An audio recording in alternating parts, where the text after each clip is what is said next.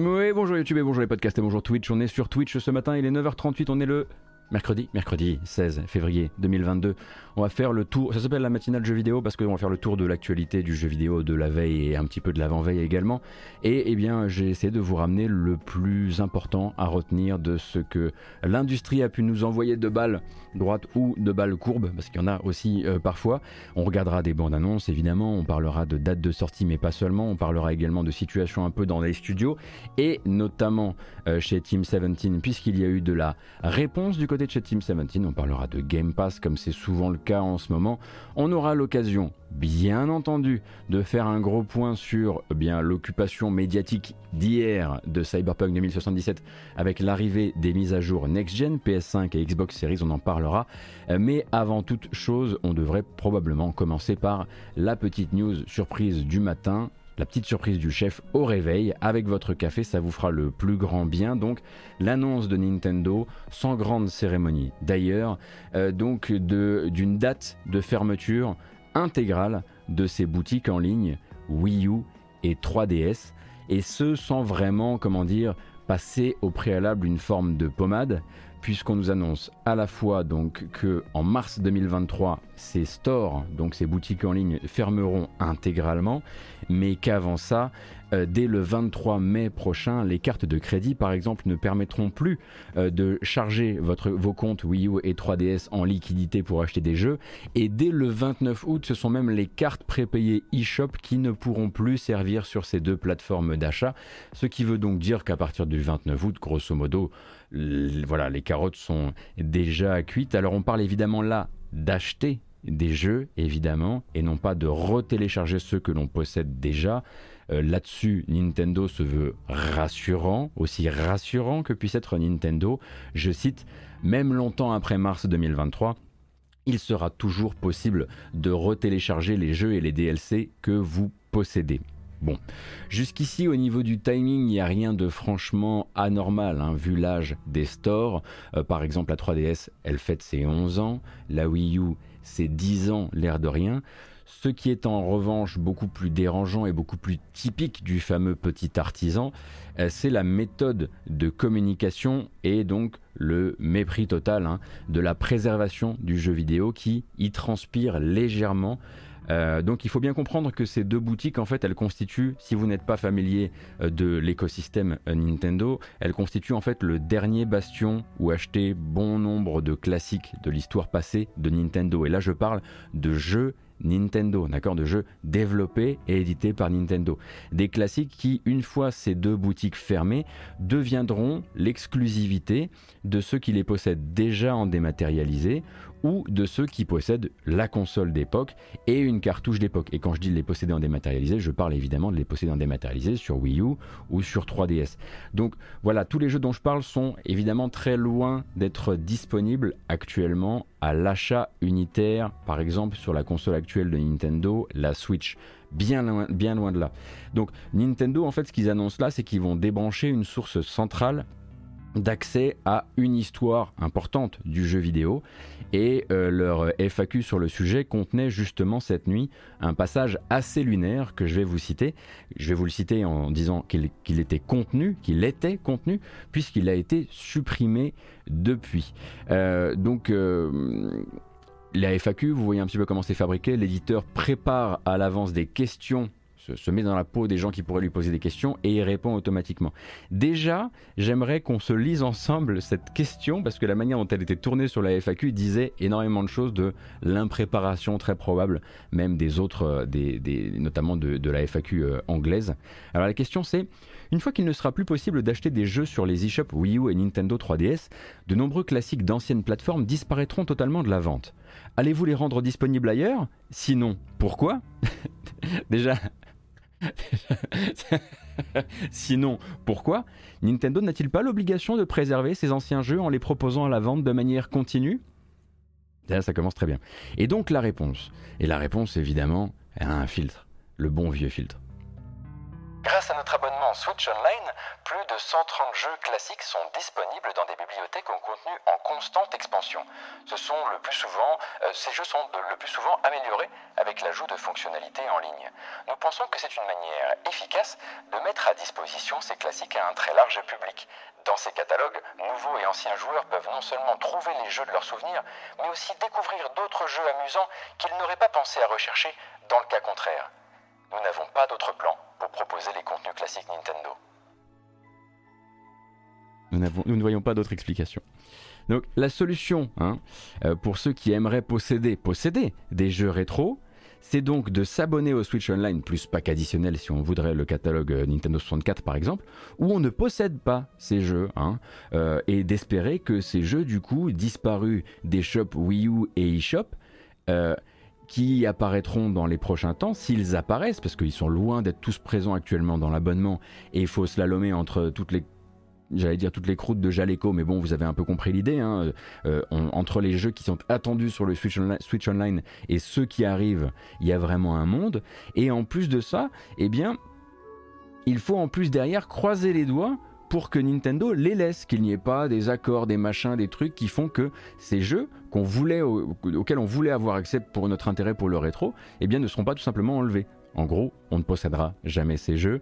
Et la réponse de Nintendo, c'est de dire qu'ils ne proposeront plus de manière de posséder ces jeux, de pouvoir les conserver dans le temps. Alors on pourrait effectivement partir euh, sur euh, comment dire une, euh, une, digression et se dire que posséder des jeux dématérialisés, le jour où Nintendo décide de fermer même les serveurs de téléchargement, si on ne les a pas téléchargés sur la console, les gens seront marrons quand même. Mais il y a quand même un très très très très fort delta entre ça et simplement dire bah écoutez, si vous désirez les posséder, nous on vous propose plutôt un Switch plus pack additionnel à 40 balles par an sur notre nouvelle console, évidemment la Switch, sans penser aux différences de public, euh, sans penser évidemment aux, différentes, euh, aux différents pouvoirs d'achat, aux différents territoires. Tout le monde n'a pas ni euh, l'accès facile à une Switch, ni l'accès facile à l'argent pour se payer une Switch. Bref, voilà. Il y a tout un tissu du jeu vidéo qui profite énormément euh, du, euh, qui profite énormément pardon du de, l'existence de catalogues rétro sur ces anciennes consoles, et eh ben pour vivre le jeu vidéo à son rythme aussi. Et à ce moment-là, eh bien, ça ne sera plus possible à partir d'abord de mai, puis de août, et puis finalement jusqu'à 2023 ou 2023, ils couperont véritablement les serveurs. Donc on comprend hein, quelque part hein, que le grand Nintendo, rentable même parmi les éditeurs rentables, euh, bah, s'en fiche suffisamment en tout cas pour ne pas mettre l'argent Contrairement à cette personne sur Utip à l'instant, merci beaucoup. je suis désolé, la, transition était trop belle. Euh, mais donc voilà, n'a pas du tout de plan par rapport à ça et n'a pas du tout de plan pour maintenir du coup euh, ces serveurs. Alors il faut bien se rappeler que ce n'est pas juste maintenir ces serveurs, c'est à la fois maintenir des serveurs mais également toujours améliorer leur sécurisation puisque à partir du moment où vous avez des, échanges monétaires, c'est pas juste des serveurs que vous pouvez laisser dans un coin en jachère. Il faut régulièrement voilà, les mettre euh, à niveau de la sécurité, enfin d'un point de vue sécurité en ligne, etc.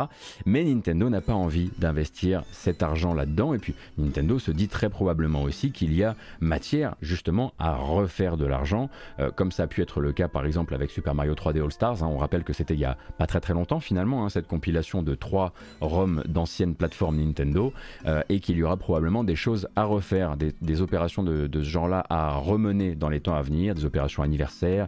D'abord sortir euh, les jeux en version euh, en version euh, limitée avec une fausse rareté et puis ensuite euh, couper la couper la et puis couper la vente et puis les faire arriver enfin couper la vente sur l'eShop évidemment et arrêter la production et les amener sur le Switch Online. Enfin il y a plein de moyens de mieux, mieux, mieux rentabiliser ce back catalogue pour Nintendo que de simplement le mettre, les mettre sans conditions supplémentaires dans leur abonnement, les faire arriver au compte-goutte, ou bien ou bien en faire des remakes tout simplement. Avec toujours, c'est vrai, là-dedans, une vraie disparition, des vraies disparitions, les remakes qui n'arriveront probablement jamais, bah, ceux de jeux 3DS qui n'étaient disponibles que sur 3DS, qui, par l'intermédiaire de ces consoles très concept, ça vaut également, j'imagine, pour la Wii U parfois, eh bien, coûte plus d'argent à porter, demande plus d'efforts, euh, pose parfois des véritables problèmes. C'est pas juste des efforts et, de l'argent, hein. parfois juste les, concepts sont, difficiles à, porter. Et de ce côté-là, bah, vous avez intérêt à posséder les jeux euh, euh, d'ici le mois d'août.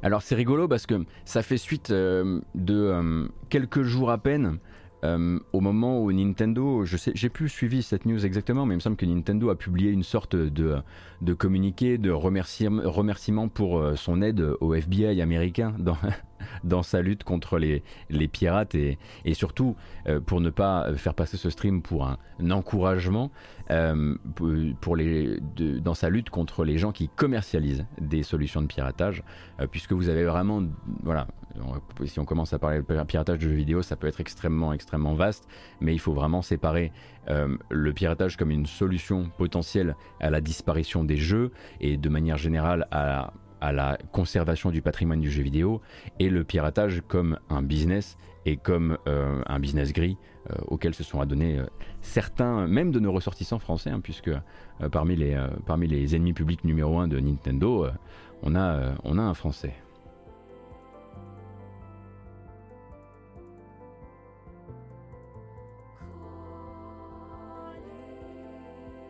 Bacher, je ne répondrai pas à cette question.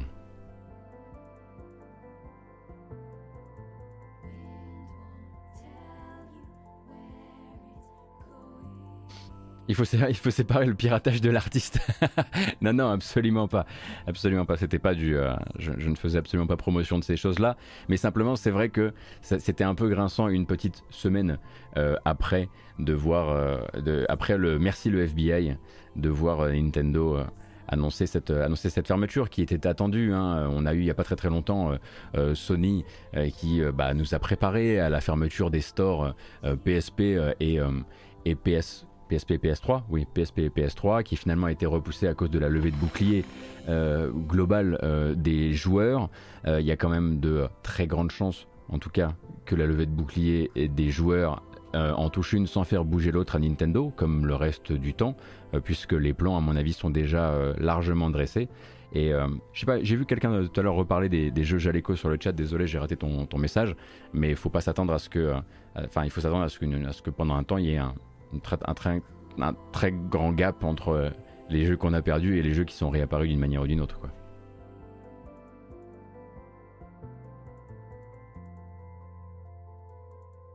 Alors évidemment, hein, cette euh, citation de la FAQ de Nintendo a déjà disparu. Euh, pour, euh, alors j'ai dit, dit, PS3 et PSP, mais je voulais dire PS3, PSP et Vita au passage.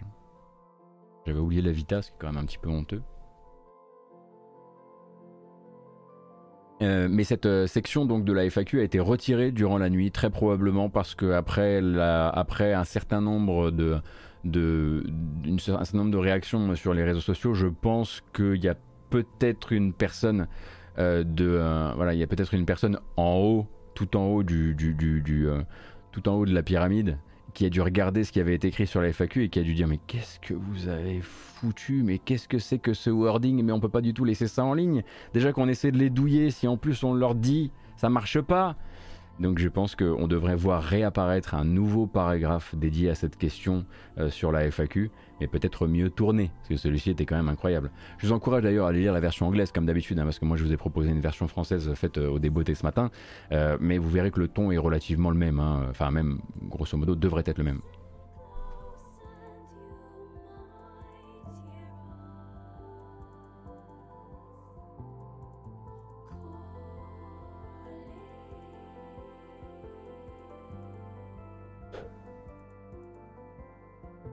Bah écoute, Forkmotion, vu comme ils courent encore et vu comme ils arrivent à faire épingler justement des gens qui, euh, des, gens qui, dont le fonds de commerce reste, ah, est resté longtemps et reste à mon avis en partie le, le, piratage de, 3DS, je pense pas que ce soit, que ce soit une manière d'abandonner, hein. c'est plus à mon avis une manière de, euh, bah d'économiser et puis de réinvestir dans d'autres d'autres manières de faire plus de sous. Parce que le truc, c'est que beaucoup de, beaucoup de jeux, notamment sur le shop 3DS, il me semble, au niveau des prix pratiqués, étaient plus forcément alignés sur ce que, euh, sur ce que Nintendo aime pratiquer euh, désormais, même, même pour des jeux first party. Si je dis pas de bêtises, tout n'était pas euh, forcément plein pot et il y avait pas mal de trucs qui étaient. À des, qui à des prix inférieurs à ce qui pourrait ressortir s'il faisait, s'il faisait, faisait l'effort d'une arrivée sur Switch.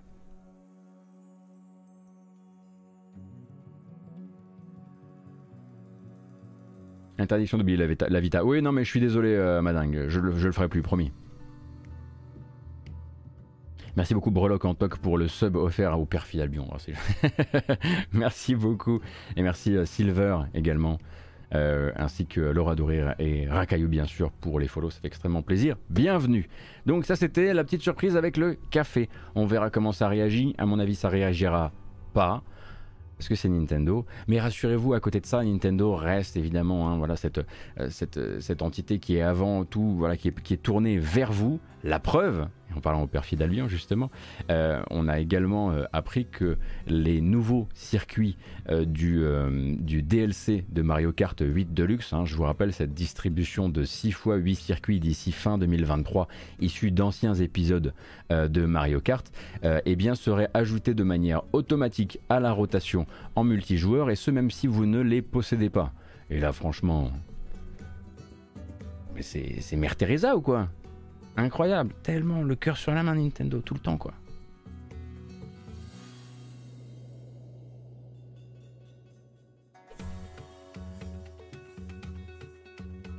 Toujours dans le partage. Toujours dans le partage.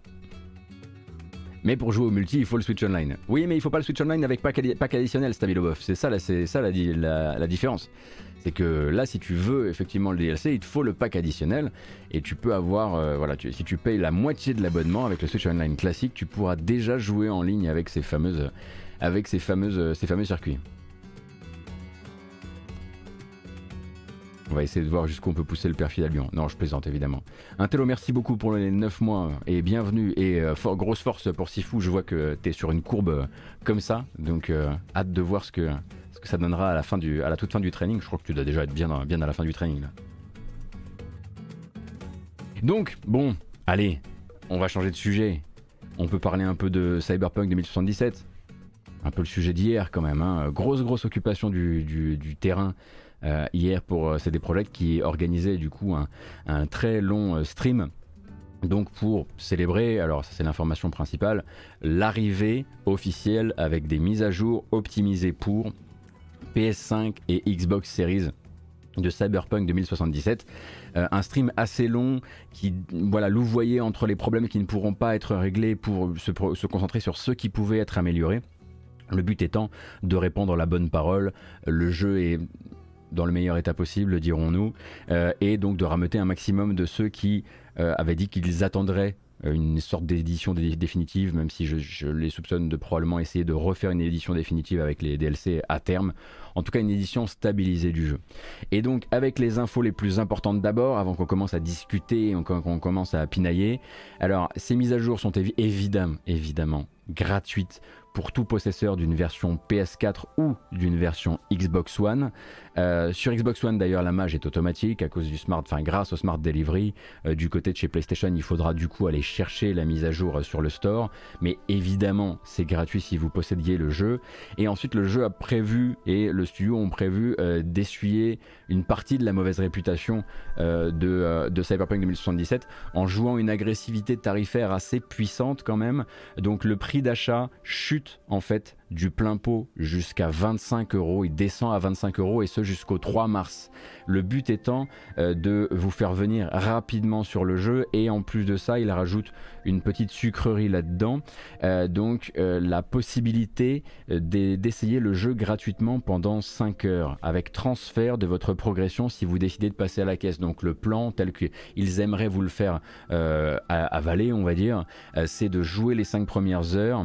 Et à ces 35 pardon, c'est 30 euros sur Steam et 35. pourquoi j'ai noté 25 Excusez-moi, c'est ma faute. Bref, jouer les 5 premières heures et puis ensuite passer à la caisse en se disant franchement c'est quand même pas mal. Alors, hop, stop Tout de suite. 5 heures, si vous avez fait le jeu, vous voyez exactement à quoi ça fait référence. Ok? Donc ça c'est un warning qu'on a déjà formulé de nombreuses fois, mais qu'il est bon de répéter. Pendant les 5 premières heures, Cyberpunk c'est quasiment un autre jeu, d'accord? On est donc, euh, voilà, si vous êtes euh, intéressé par sa proposition RPG, euh, avec des embranchements solides, des choix qui se répercutent dans le temps, un niveau de finition beaucoup plus haut, ces cinq premières heures, elle propose ça. Et une fois justement qu'on a dépassé le prologue, une fois qu'on a dépassé la suite de missions qui a servi à faire toutes les démonstrations durant les salons E3, Gamescom, etc., le jeu va ouvrir sa carte, mais va fermer ses attentes en matière et ses promesses en matière d'écriture, de narration, de quête, etc., Donc il faut bien comprendre qu'au bout de 5 heures, le jeu n'est plus raccord avec ce fameux prologue, en tout cas sur certaines de ses promesses, tout ce qui touche, je le disais, au RPG, au choix, aux causes, aux conséquences. Si c'est ce que vous attendiez du jeu, faites bien attention, vous l'aurez dans le prologue gratuit, vous ne l'aurez pas dans le reste du jeu. Ou si peu. Il restera des choix, il restera des, des causes-conséquences, mais ce sera quand même très à la marge, ou très tourné vers la fin du jeu, ou très tourné sur quelques missions pivots. Mais grosso modo, vous, aurez, beaucoup moins l'impression d'écrire l'histoire de chaque quête que euh, comme ça peut être le cas euh, dans le prologue.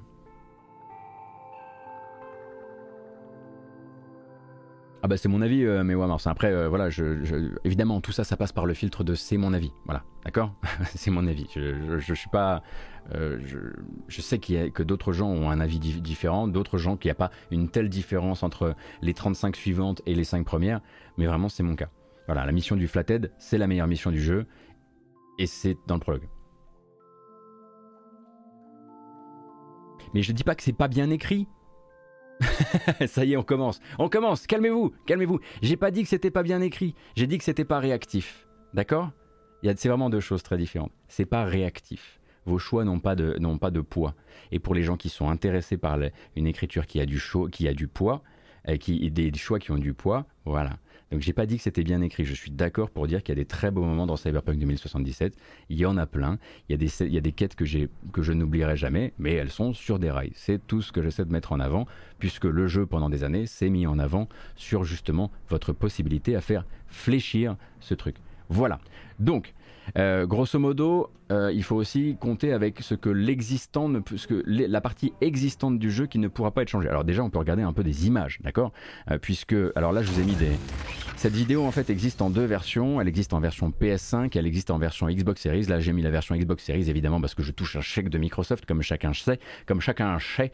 mais vous avez les deux versions qui sont disponibles et vous avez grosso modo 30 minutes de présentation du jeu à vous mettre sous la dent. Donc hier, grosso modo, le but était de voici ce qu'on a réussi, voici ce qu'on peut avec les gens qu'on a, avec le budget et le temps qu'on voulait mettre dans le jeu, voici ce qu'on peut reprendre. Donc grosso modo, pas le squelette. Donc ça veut dire que les systèmes profonds, par exemple euh, euh, le trafic routier, euh, ne pourra pas être totalement repris. Ça vaut aussi pour le niveau de vie que le jeu réussit à insuffler à ses PNJ et à ses passants, et ainsi de suite. Ils vont rustiner, ils ne vont pas pouvoir reprendre du sol au plafond, c'est pas possible. Le moteur, d'ailleurs, on le sent, et dans la manière dont ils en parlent, et la manière dont ils montrent des nouvelles améliorations euh, du jeu, on sent que dès qu'ils essaient de faire faire au jeu un truc euh, qui n'était pas prévu à la base, eh ben ça va poser pas mal de soucis. Donc ce qui fait partie des couches profondes du jeu, ça ne changera pas. Il, parle évidemment de beaucoup d'améliorations. Il faut bien comprendre quelque chose, c'est que sur cette présentation d'hier, on a vu énormément de travail. C'est un truc que je veux vraiment mettre en avant. À aucun moment, on peut sortir euh, de cette présentation et se dire, ils n'ont pas bossé. Parce qu'ils ont bossé à fond, mais ils ont bossé de manière rationnelle, tout simplement. Donc, insuffler de la vie au PNJ, euh, vous ne verrez jamais des PNJ, comment dire, réagir comme dans un Watch Dogs, euh, par exemple, euh, au, fait que deux voitures se percutent. Ils vont pas sortir, ils vont pas commencer à discuter. Vous n'allez pas avoir le niveau de vie des PNJ qui parfois se butent l'un dans l'autre, se provoquent, etc. Ce ne sera jamais GTA ni Watch Dogs de ce point de vue-là. En revanche, ils se sont engagés à ce que maintenant, dans le jeu, bah, vous ayez la possibilité, si vous vous mettez à faire n'importe quoi dans la rue, à ce que les, les PNJ bah, arrêtent bah, peut-être de tout simplement juste euh, se se baisser et attendre que ça passe. Maintenant, les PNJ vont au moins avoir des, nouveaux, des nouvelles euh, réactions. Ils vont notamment se mettre à courir, dans tous les sens. Il y en a qui vont sortir des armes pour essayer de se défendre. Il y en a qui vont se baisser, il y en a qui vont se mettre à couvert, etc. Avant, quand vous tiriez en l'air, il y avait juste un personnage, enfin, il y avait tous les personnages qui se mettaient au sol. Vous vous tourniez et vous vous, tourniez une fois, vous vous re-regardiez où vous étiez avant et ils avaient disparu. Ça, c'est des choses qui ont évidemment été améliorées. Également au niveau des comportements routiers, le système, je le disais, de trafic ne permet pas de donner une vraie vie à Night City. C'est-à-dire que, grosso modo, si vous arrêtez votre voiture au milieu de la route, vous risquez d'avoir une file de voitures qui reste arrêtée derrière vous. Ça, par exemple, c'est quelque chose qui est régi par des systèmes profonds et qui avait l'air d'être assez difficile à mettre, euh, en, à mettre en pratique euh, pour, euh, pour, pour CD Projekt. Donc bah, il y a effectivement des nouveaux comportements routiers qui ont été rajoutés. par exemple, si une voiture passe à, côté d'une fusillade, si vous tirez à proximité d'une voiture, le conducteur va se mettre à accélérer façon GTA et pourra peut-être aller s'emboutir dans un mur ou ce genre de choses. Mais grosso modo, faut pas s'attendre à ce qu'il y ait enfin cette fameuse circulation extrêmement réaliste comme ça peut être celle euh, d'un GTA. Alors ça peut être dans votre, ça peut être votre intérêt ou pas euh, dans, euh, Cyberpunk. Mais le truc c'est que quand il est sorti et que ses promesses notamment de réactivité RPG n'étaient pas au niveau, les gens disaient faut le prendre comme un GTA. J'aimerais juste vous rappeler que même avec ces mises à jour, il n'aura pas ce niveau effectivement de d'IA euh, pour euh, toute la partie full. C'est une ville qui, même avec les nouveaux ajouts, risque de vous paraître parfois un petit peu plastique, un petit peu factice. Elle est très belle à regarder, vous vous levez le nez, c'est sublime, mais effectivement, vous aurez parfois l'impression que bah, ces gens ne sont sont plus des robots euh, que, euh, que des vraies personnes. Il y a également beaucoup d'autres choses hein, qui ont été ajoutées euh, dans, cette, dans la partie combat, puisque vous le savez, il y a eu pas mal de soucis au moment de, au moment de la sortie du jeu sur l'IA des, des, vos ennemis, leur manière de se comporter durant les combats. Et là-dessus, eh bien, des projets s'engagent en tout cas à ce qu'il y ait bien plus de possibilités pour l'IA de se montrer, on va dire, comment dire, convaincante donc avec plus de mise à couvert, avec plus d'utilisation du décor euh, sensé, avec plus d'utilisation de leurs objets, etc., etc. Donc il y a des retouches qui ont été apportées à l'IA, mais il ne faut pas s'attendre à ce que ce soit une très très grande reprise, euh, comment dire, une grande restauration. En gros, je pense que si, on devait définir ensemble ce qu'est ou pas euh, cette, cette mise à jour, ils ont fait des nouvelles choses, mais ils n'ont pas pu refaire parce que c'est des trappes en fait, on le comprend, c'est une trappe qui si on l'ouvre, elle aspire le budget, elle aspire du temps, et là le but c'est de rentrer dans le vrai Cyberpunk 2077, ce qu'il peut être de mieux. Pas le, réparer, pas le considérer comme cassé, simplement ce qu'il peut être de mieux pour pouvoir passer à la suite. Et la suite, évidemment, eh bien, c'est d'aller fabriquer, euh, bah, fabriquer des nouvelles extensions qui, en l'occurrence, bah, permettront là de surprendre par la réactivité des quêtes, etc., etc. Donc, euh, voilà, à un moment, il faut rentrer dans le rationnel. C'est normal qu'on ait vu ça. C'est décevant pour qui espérait une grande reprise du sol au plafond, mais c'est tout à fait normal qu'on n'ait pas vu plus que ça. Et encore une fois, le boulot ne s'arrête pas là. Hein. Euh, par exemple, le jeu est sorti, et ça on l'avait appris via des, euh, des enquêtes qui avaient eu lieu un tout petit peu avant la, avant la sortie. En gros, le système de skill de votre personnage est grosso modo euh, a été conçu dans les dernières semaines du développement. Le jeu est donc sorti avec plein d'aptitudes de personnages et des, arbres de compétences avec des, des compétences assez inintéressantes. Ils ont donc décidé de revisiter les arbres de compétences, de retirer toutes les compétences qui avaient été jugées inintéressantes par la communauté, de les remplacer par d'autres. Les gens trouvaient par exemple que tous les combats à l'arme blanche étaient mauvais. Ils ont décidé d'investir du temps dans le fait d'avoir de nouvelles, nouvelles euh, animations, par exemple pour les lancers de couteau. Enfin voilà, ils ont passé un temps fou à nous montrer les, animations de lancers de couteau. Euh, qu'est-ce qu'il y a d'autre qui a été, euh, qui a été amélioré au passage? Attendez, j'ai une liste quand même. Donc, arbre de compétences revu, skill inintéressant remplacé par de nouveaux, équilibrage a priori intégralement retapé, nouvelles armes, nouvelles animations d'armes, économie et système de butin revu, Dieu merci, possibilité pour votre, personnage pardon, de, se payer un, de se payer un autre appartement, même si en fait la partie housing de Cyberpunk 2077, personne, quasiment personne n'est jamais vraiment retourné à son appartement sauf s'il jouait roleplay, donc la possibilité de se payer d'autres appartements, enfin une option pour changer de look à mi-jeu, puisque pour rappel, oh là là, j'ai un petit problème de cadrage. Euh, enfin, une option pour changer de look à mi-jeu, puisque à la base, pour rappel, il était impossible, une fois que vous aviez défini l'apparence de votre personnage, de revenir vous modifier, ce qui est quand même extrêmement bizarre pour un jeu cyberpunk. Donc maintenant, vous pouvez retourner face à un miroir pour reconfigurer l'apparence de votre personnage, même si vous ne le voyez jamais durant le jeu. Euh, qu'est-ce qu'ils ont ajouté d'autre? Donc les comportements de conduite, donc les voitures, les motos sont plus agréables à conduire manifestement, en tout cas selon ce qu'ils en disent.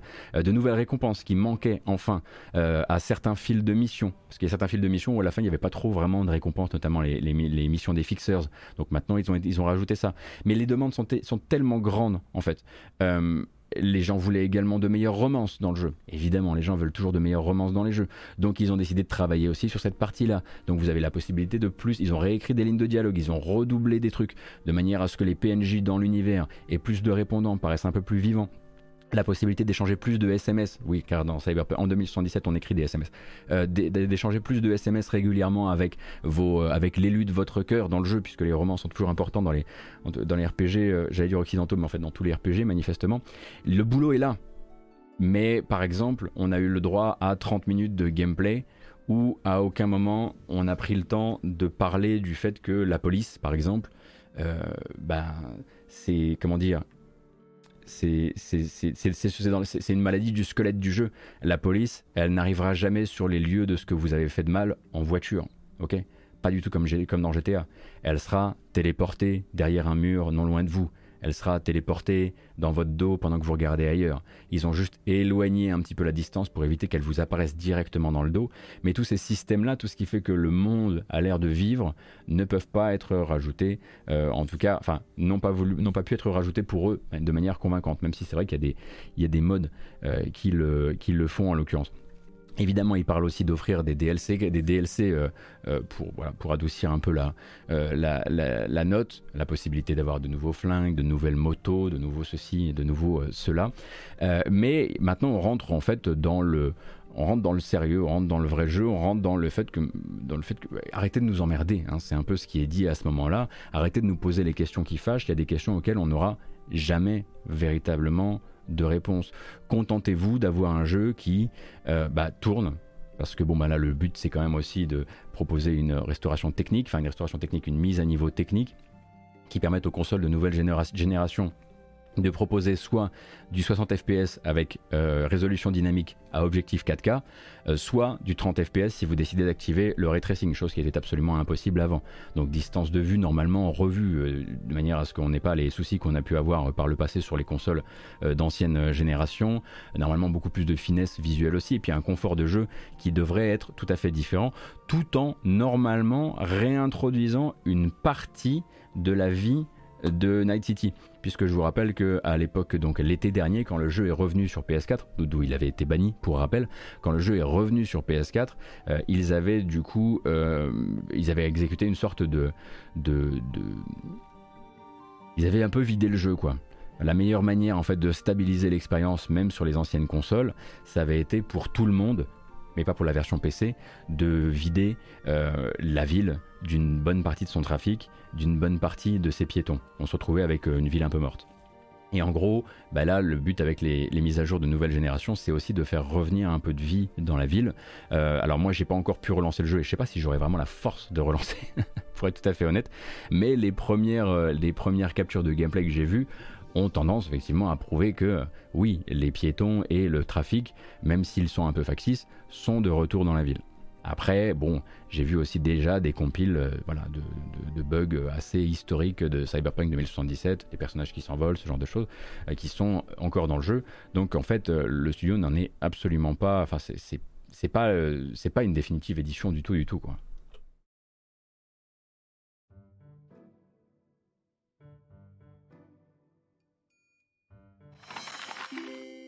No Chocolate, merci beaucoup pour les 7 mois. Tinker One, merci beaucoup pour le gift à Camille Robotics, c'est bienvenu. Undead, je crois bien, oui, je crois. Je, suis désolé, j'étais effectivement dans mon, dans mon film, mais oui, oui, oui, c'est tout à l'heure. Oui, oui, je l'ai eu, je l'ai eu. Et quand j'étais en train de, donc il des trucs qui n'ont pas encore été ajoutés malgré la demande, euh, des, euh, des joueurs, notamment le, New Game Plus, hein, parce que beaucoup de gens du coup veulent retourner sur le jeu mais avoir un intérêt à le faire, donc ils demandaient un New Game Plus. Les, développeurs n'ont pas vraiment pu euh, en, livrer un. Le but vraiment, comme je le disais, c'est d'arrêter les grosses prétentions et de dire voilà Cyberpunk 2077, maintenant c'est ça. Il y a un truc sur lequel en revanche je reste relativement interdit encore à l'heure actuelle et que je vraiment je ne m'explique pas, c'est que les nouveaux comportements de foule notamment le fait que euh, bah, certains euh, personnages, euh, comme je le disais, vont se mettre à courir dans tous les sens ou, à, se défendre si vous sortez une arme ou si vous utilisez une arme sur un lieu public. Ces comportements de foule-là sont ben, n'ont pas été rendus accessibles aux consoles d'ancienne génération. Ils sont exclusifs aux consoles PS5 et Xbox Series. Comme s'il était trop difficile pour les anciennes consoles de permettre à des PNJ de, réagir différemment les uns des, autres pardon, à, une, euh, à une menace directe.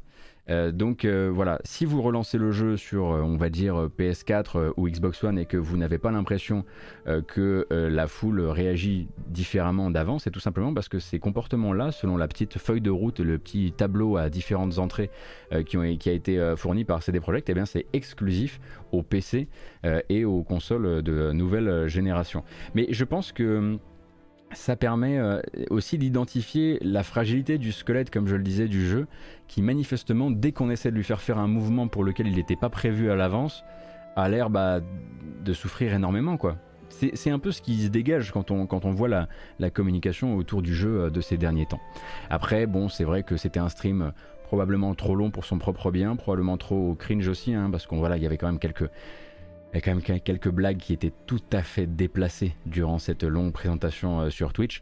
Et euh, bah, il y a toujours cette difficulté à voir euh, des, bah, avoir des, gens qui savent très bien qu'ils comment dire qu'ils sont en train de louvoyer entre les trous dans la carlingue et qui sont en train d'essayer de revendre une espèce de renaissance du jeu alors que ce n'est grosso modo qu'une stabilisation d'un d'une lointaine version du jeu par rapport, euh, par rapport on va dire, aux, promesses.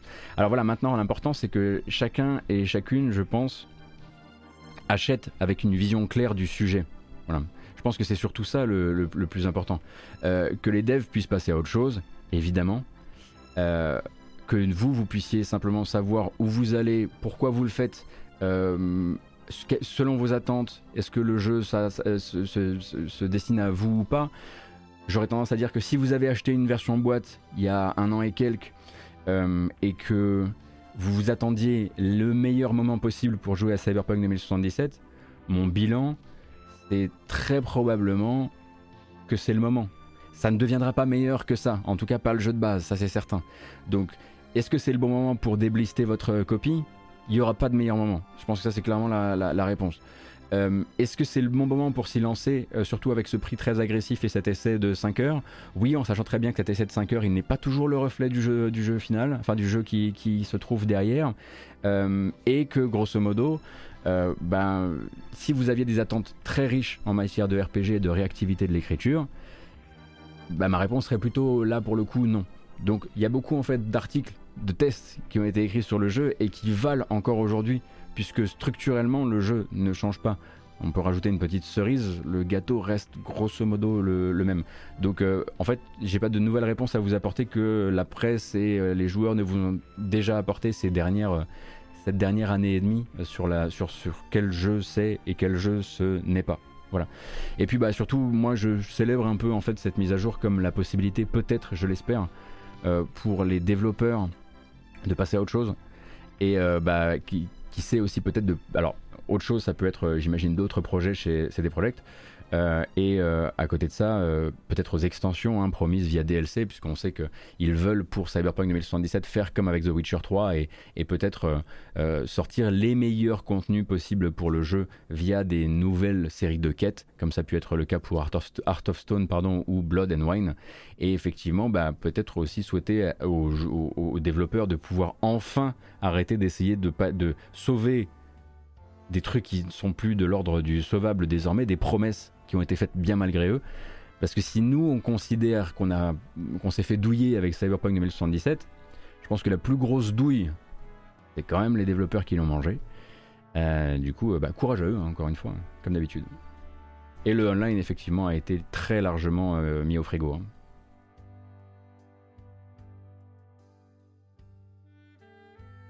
Console next-gen, est-ce que ça compte la série S? Alors oui, ça compte la série S, mais euh, intéresse-toi probablement à des, captures de, gameplay. Euh, pour, euh, pour savoir un petit peu de, quoi il retourne. Tu dois en avoir déjà sur YouTube. Hein. Les, mises à jour sont sorties hier soir. Voilà. Bah, pas de destin à la No Man's Sky, ça dépend des sprays de zombies. Parce que No Man's Sky, c'est pas du tout le jeu des bandes annonces. On peut dire, c'est maintenant, No Man's Sky, c'est un peu la propriété de la communauté. Euh, la communauté dit je veux du housing, on met du housing. La, communauté dit je veux une Jeep, on met une Jeep. Je veux une moto, on met une moto. Je veux pouvoir chevaucher un, scarabée géant, on met un scarabée géant. Voilà. En revanche, tu regardes ça par rapport au premier, à la première bande-annonce, non, pas le même jeu. Euh, et en ceci, ils sont un peu cousins. Ils restent quand même un peu cousins. Euh, même si effectivement, bah, en fait, No par l'accumulation de choses que les gens aiment, a réussi à se, à se faire un nouveau, euh, un, nouveau public avec l'ancien public. Pour un DLC standalone, est-ce que tu penses qu'ils peuvent repartir de zéro et régler les problèmes du squelette du jeu? Je, Honnêtement, Adama, je ne, je ne pense, je pense que c'est un travail beaucoup, beaucoup, beaucoup trop étendu. Euh, ça voudrait. Enfin, là, je pense que le but, c'est quand même. Ça demanderait en fait de repartir sur des mécaniques, sur les mécaniques, tous les systèmes qui sous-tendent un monde ouvert.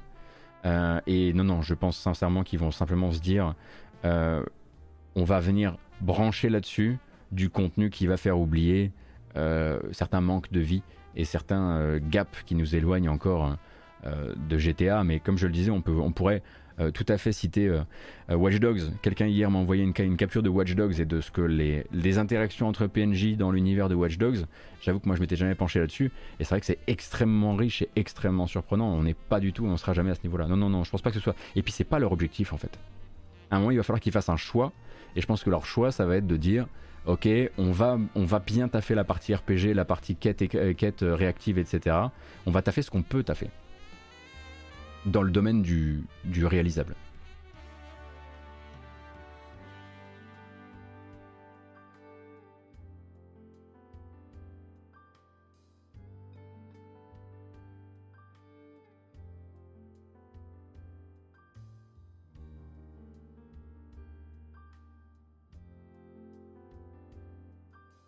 Ah, Beaubergine, oui, alors je comprends effectivement que la réaction euh, ait été. Mais moi je suis tout à fait pour dire que, euh, que la douille, euh, que la douille euh, on va dire, pour les développeurs de, du studio que tu connais, pour remettre un peu de contexte, elle, elle été qu'ils aient été entre le marteau et l'enclume, entre le marteau donc des décisions et des dates complètement farfelues du management et de la toxicité sur Internet, ce que je comprends absolument, tout à fait. On pourrait, on, peut pas, on peut pas faire comme s'il n'y avait pas un lien euh, on va dire, de cause à, effet, cause à effet partiel entre les promesses et les erreurs marketing immenses du jeu sur ce qui s'est passé ensuite. Mais on n'est évidemment pas là pour euh, cautionner le moindre, les moindres euh, comportements qui ont été, enfin tous les comportements qui ont eu lieu et les débordements qui ont eu lieu sur Internet et qui parlaient justement des devs du jeu. cependant, je suis sûr qu'il y, a matière à être fier dans le jeu, mais, mais ils étaient peut-être pas du même côté des promesses, quoi. Donc c'est toujours un problème c'est toujours un problème. Et encore une fois, je le dis, moi j'étais effectivement des gens, parmi les gens qui étaient du côté des promesses. Euh, je sais qu'il y a plein de gens qui actuellement veulent savoir s'ils peuvent acheter le jeu sans avoir consulté euh, euh, des années de promesses avant ça. Et dans ce cas-là, je vous dirais simplement, lisez les tests. Les tests font foi et les tests sont relativement quand même clairs et honnêtes sur, sur ce que le jeu est, et n'est pas. C'est juste que bah, tout le monde ne cherchait pas la même chose dans le jeu, tout simplement.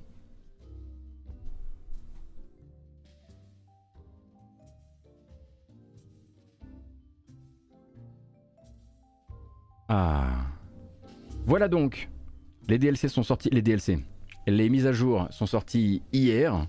Euh, donc sur PS5 et sur Xbox Series, des mises à jour gratuites si vous possédiez euh, le jeu de base, et sinon donc la possibilité d'essayer les 5 premières heures du jeu, un peu le, la belle lune de miel, je tiens à le rappeler quand même parce que ça me semble important d'un point de vue commercial, euh, la belle lune, de miel du jeu, la partie la plus, la plus, la plus nickel.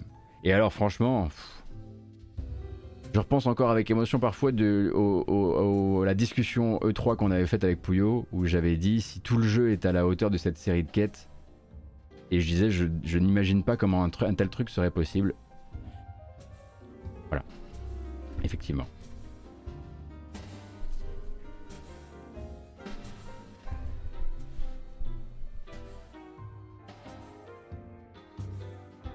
Et donc, bah nous on va continuer, on va passer à autre chose quand même, changer un peu de sujet. On va parler du Let's Do This, Phil. Let's Do This, Philip Spencer, Bon, vous aviez apprécié, j'imagine, les déclarations de Atsushi Inaba, hein, PDG, nouveau PDG de Platinum Games, sur l'obligation pour le studio de vivre avec son temps et de faire plus de jeux services. Vous aviez aimé, j'en suis sûr, les petits appels du pied à Microsoft à base de euh, on aimerait bien avoir une seconde chance pour réaliser le rêve Scalebound qu'on a, bah, qu'on a planté la première fois. Alors, alors vous allez adorer, nous ne sommes pas du tout fermés aux offres d'acquisition. Hmm. Ça va très très vite hein, la communication de Platinum Games en ce moment, faut, faut être accroché à son slibard. C'est donc au micro de Video Games Chronicles que le nouveau PDG de Platinum Games a donné son avis sur les consolidations actuelles du marché du jeu vidéo, notamment le très gros projet de rachat d'Activision par Microsoft. Et il nous dit, je cite, Je pense qu'il y aura beaucoup de respect mutuel entre les deux entités et qu'Activision sera capable de continuer à faire ce qu'ils savent faire de mieux. Citation d'Atsushi Inaba, hein, donc, hein, qui nous écrit du Japon. D'où ce que Activision sait faire de mieux, c'est manifestement des jeux et pas genre absolument toutes les saloperies dont on parle depuis un an, mais bref, je taquine, bien sûr. Il continue.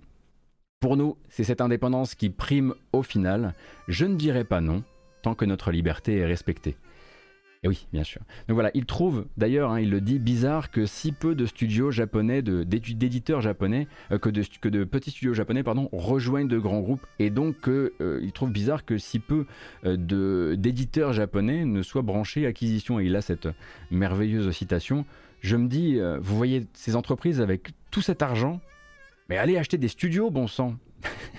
le mec doit être là assis depuis des années dans le studio à se dire mais il nous voit pas ou quoi? Qu'est-ce que pourquoi il donc Inaba, voilà, sacré Inaba. Du coup, euh, là, Video Games Chronicles s'est dit pop, pop, pop, pop, faut battre le fer tant qu'il est chaud, hein, d'autant qu'ils aiment bien sortir des petites phrases comme ça en ce moment chez VGC.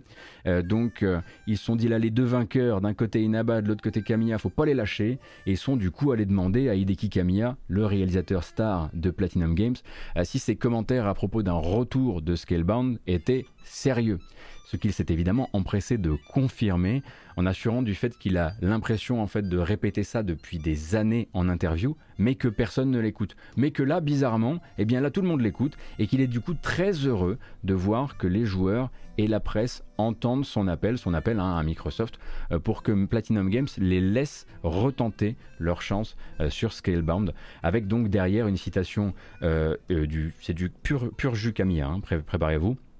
Je ne peux ni confirmer qu'on discute déjà avec Microsoft, ni l'infirmer, mais on pourrait. Comme on pourrait être en discussion avec Nintendo, ou avec Sony, ou avec Capcom, ou avec Konami, ou avec tout le monde. Bref. Donc l'opération séduction est très très bien huilée, hein, vous l'aurez compris. Euh, depuis donc les Camilla Chronicles, souvenez-vous, hein, cette série de documentaires de l'automne dernier, euh, où justement euh, Camilla et Platinum Games, enfin, via Camilla, Platinum Games prenait véritablement sa responsabilité dans la faillite de Scalebound, qui jusqu'ici était voilà plus un truc qu'on discutait sans en parler véritablement. Là, il disait voilà, on a vu trop gros, on a voulu aller trop vite, on a voulu faire trop de choses en même temps, on voulait absolument marquer d'une pierre, d'une pierre blanche cette, cette collaboration entre Microsoft et nous, et on s'est effondré. C'est un peu ce qu'il disait à cette époque-là. Et depuis en fait cette communication-là, tout vise à replacer Platinum Games de manière plus centrale dans le paysage, dans la discussion véritablement. Euh, et donc, si c'est chez Microsoft, bah, il est prêt à ressusciter Scalebound. il n'est pas contre une, acquisition. Si c'est chez Sony, ils sont motivés pour faire du jeu service. Ça tombe bien, ils aimeraient bien en sortir 10 d'ici l'année 2006, si je dis pas 2010, euh, 2026. Euh, Mon Dieu, qu'est-ce qui m'arrive? C'est bon, mon bras va bien. 2026. Enfin, clairement, en fait, Platinum n'a pas envie de terminer l'année tout seul. Ils nous ont signé, ils nous ont servi un véritable, un véritable appel à l'aide du 14 février, quoi. Clairement, ces gens-là cherchent un partenaire. Donc, il faudra voir d'ici la fin de l'année qui est intéressé. Alors, qui est intéressé évidemment par euh, ce studio qui, pour rappel, voudrait passer de 300 à 500 développeurs euh, dans les temps à venir, qui se dit intéressé par euh, le fait de diversifier ses activités vers le jeu service, vers d'autres titres de, de moins, moindre ampleur ou même de style un peu différent. Hein. Par exemple, vous avez Sol Cresta qui sort le 22 février, qui est un shmup par Kamiya avec, avec Yuzo Koshiro à la musique, ça va être trop bien, en tout cas pour la musique. Et, et, à côté de ça, eh bien, voilà, une envie peut-être d'être racheté, une envie de ne plus rester seul au milieu de, au milieu de toutes ces consolidations et peut-être de devenir ce, fameux studio japonais racheté, par un, racheté par un géant. On, entend parler depuis des, mois, des années. On se demande qui sera le premier, euh, Kojima ou Platinum euh, ou autre. Et euh, moi je pense que ce sera Bokeh. Parce que je pense que Bokeh c'est pas cher. Mais voilà, une chose après l'autre.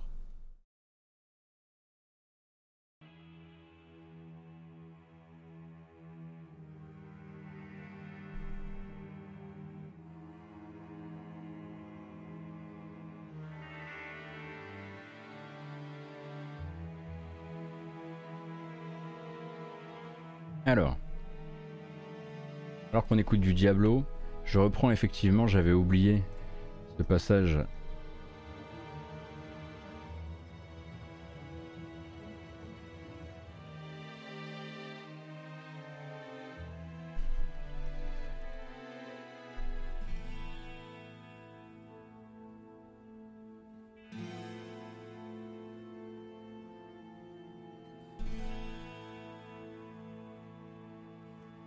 Ah oui, tu parles, euh, d'accord, tu parles de quand Ikumi Nakamura qui était passé chez Platinum parlait du fait que c'était vraiment une équipe qui manquait complètement de direction et qui ne savait pas où elle voulait aller.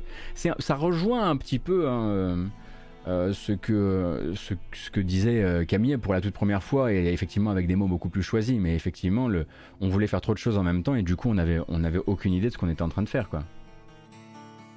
Merci beaucoup Fridu, j'aime beaucoup ce t-shirt, il est chouette. Mon doute sur Sol Cresta est mal fondé. Ah J'entends des, je lis des choses sur le chat de gens qui pourraient être en train de jouer à Sol Cresta. Incroyable. Camgaver, merci beaucoup pour les 8 mois, ça fait extrêmement plaisir. Merci pour le soutien, ça régale, hein, vraiment. Euh, merci, je le dis à chaque fois. C'est vraiment top. Euh, et bah du coup, on va continuer à euh, observer les prochaines déclarations de Platinum Games, qui risquent d'être très nombreuses, hein, parce que le passage de Inaba au poste de PDG, ça date de quoi? Trois semaines? Et en fait, euh, bah, c'est des bons clients. Et les journalistes occidentaux, ils vont, hein, ils vont les faire causer en boucle. Et peut-être même jusqu'au moment où ils apparaîtront peut-être un peu trop, trop dans le besoin. Déjà là, c'est pas très très subtil, hein, on est d'accord. C'est du coup de coude un peu de fin de soirée, quoi. Euh, mais, mais on risque d'en entendre encore parler.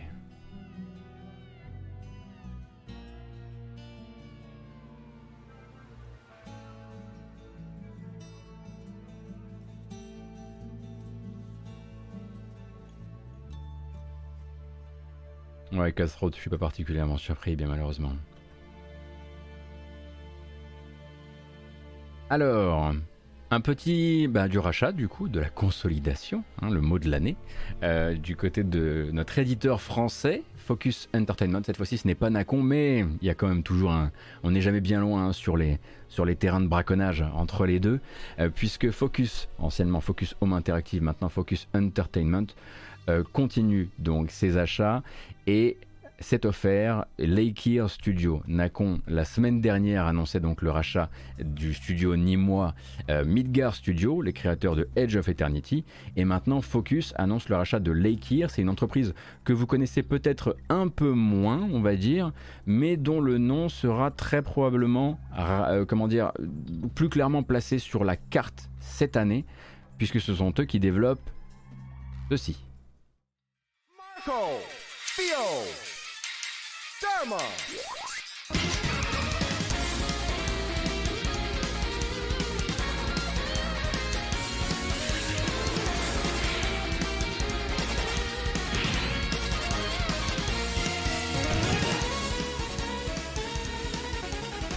Donc Lakir Studio pour le compte de Dotemu qui est déjà un éditeur possédé désormais par Focus, on le rappelle, hein, depuis l'an dernier.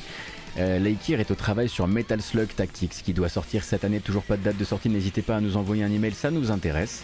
Euh, et du coup Leikir Studio qui travaillé pour Dotemu, mais qui a travaillé il n'y a pas très longtemps non plus pour Nacon, eh bien, était un peu en balance entre papa et maman. Qui allait du coup sortir euh, le chèque en premier C'est finalement Focus euh, qui s'est bougé le plus rapidement. C'est pas tous les jours d'ailleurs. Euh, rappelle que le, précédent jeu hein, où Leikir était intervenu avant ce Metal Slug Tactics, c'était Rogue Lords. Souvenez-vous de Rogue Lords qui est sorti l'an dernier. Donc ce jeu de combat tactique gothique développé par Cyanide, édité par Nacon et donc co-développé avec Leikir. Et donc maintenant ils étaient sur un truc pour, pour Dotemu et donc pour Focus. Et Focus se dit, dit hum, hum, hum, toi tu restes. C'est mieux, non mais c'est mieux. On a vu le jeu que tu fais là et on aimerait, on aimerait pas, on aimerait éviter l'incident si ça vous dérange. On a déjà eu suffisamment d'incidents ces temps-ci. Toi, tu restes. Voilà. Donc, Laikir Studio devient euh, un studio possédé par euh, Focus, à l'image donc d'autres comme 12 euh, dixièmes, donc la petite équipe, très jeune équipe, qui sortait, il me semble, de l'école au moment où ils ont sorti 12 dixièmes. C'est quoi? C'est ah là là là là. Le jeu indépendant avec les, les ombres projetées. Oh, ça m'énerve. Shady Part of Me, exactement, Shady Part of Me que j'avais découvert une Gamescom que j'avais beaucoup beaucoup aimé. Euh, également ben, Stremont, hein, le studio derrière le récent Necromunda Hive War. Euh, ainsi que Deck 13 et puis ben, Dotemu, hein, Dotemu qui a donc la partie euh, développement mais également la partie édition, tout ça s'est passé chez Focus et Focus c'est donc Delay là qui nous ont fait Metal Slug Tactics, on garde. Voilà, donc le rachat a été annoncé il y a peu de, il y a, peu de temps, on n'a pas vraiment d'informations d'un point de vue monétaire mais ça se consolide aussi sur le territoire français. Et maintenant, on va pouvoir doucement commencer à compter pardon, les équipes, on va dire de taille et de renommée suffisante pour être connues du grand public, qui ne sont pas déjà euh, chez un, des, euh, chez un des, deux principaux français.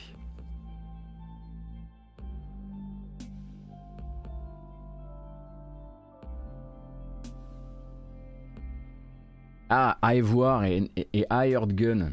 Hired Gun. J'ai dit Ivoire, bien sûr. C'est Hired Gun. Stremont, c'est Hired Gun. Et oui, Ivoire, c'était celui de, des développeurs de.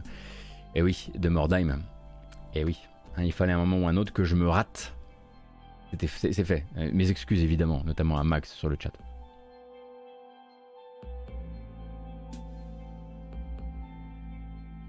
Bah, boules, la question effectivement euh, se, se, pose. Enfin, moi, si tu veux, pour l'instant, je suis d'avis de, dire que euh, Focus, la question étant, euh, est-ce que c'est pas inquiétant de voir deux poids moyens comme Nacon ou Focus racheter autant de studios alors que leurs revenus n'ont jamais été brillants ou leur nom synonyme de grande qualité? Est-ce qu'ils auront les épaules pour supporter cette masse sur le long terme?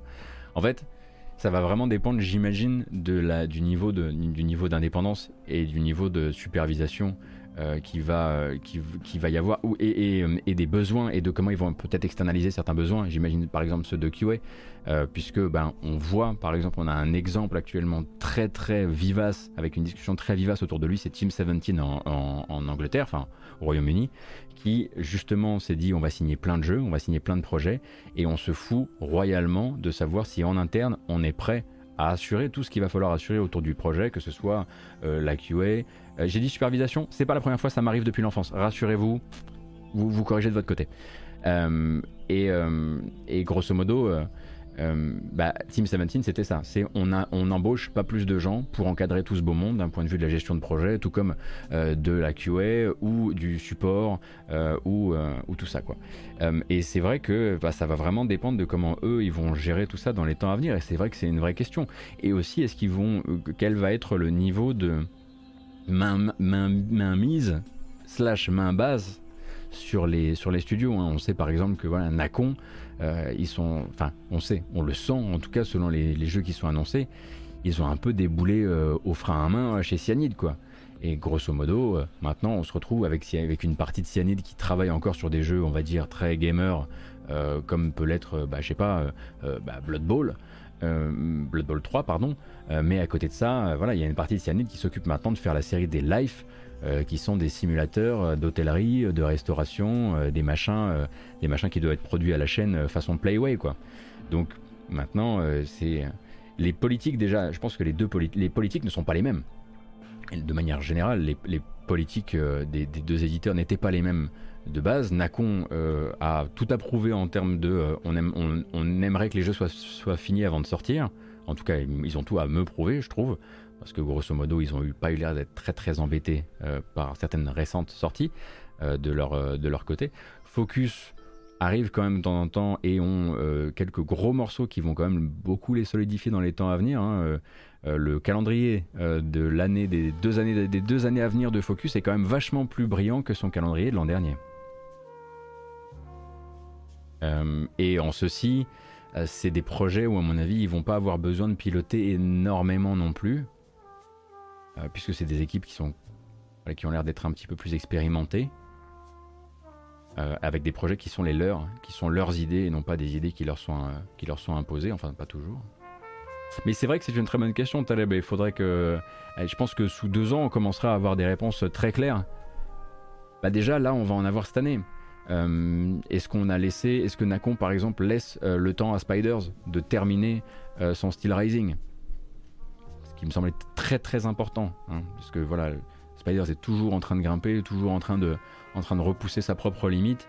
Et pour ça, il faut lui laisser du temps, il faut lui laisser du temps de polish le jeu parce que sinon ça, ça va forcément très mal se passer. Et en même temps, bah, c'est toujours des jeux extrêmement ambitieux, plus, ambitieux que la taille du studio. Et ça, si tu as la pression d'un gros éditeur, enfin si tu as la pression d'un éditeur qui veut, hein, qui veut réduire le, qui veut réduire les délais derrière, hein, ça peut être dramatique quoi.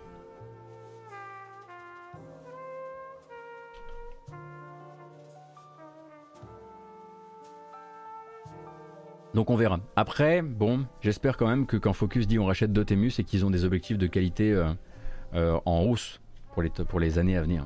Parce que c'est quand même. Euh, enfin, tu rachètes pas Dotemu pour commencer à venir, à venir charcler là-dedans, quoi. J'espère.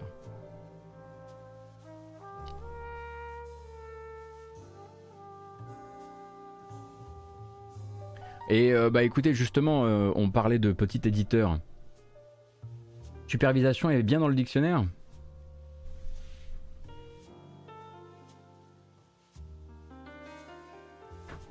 Voilà.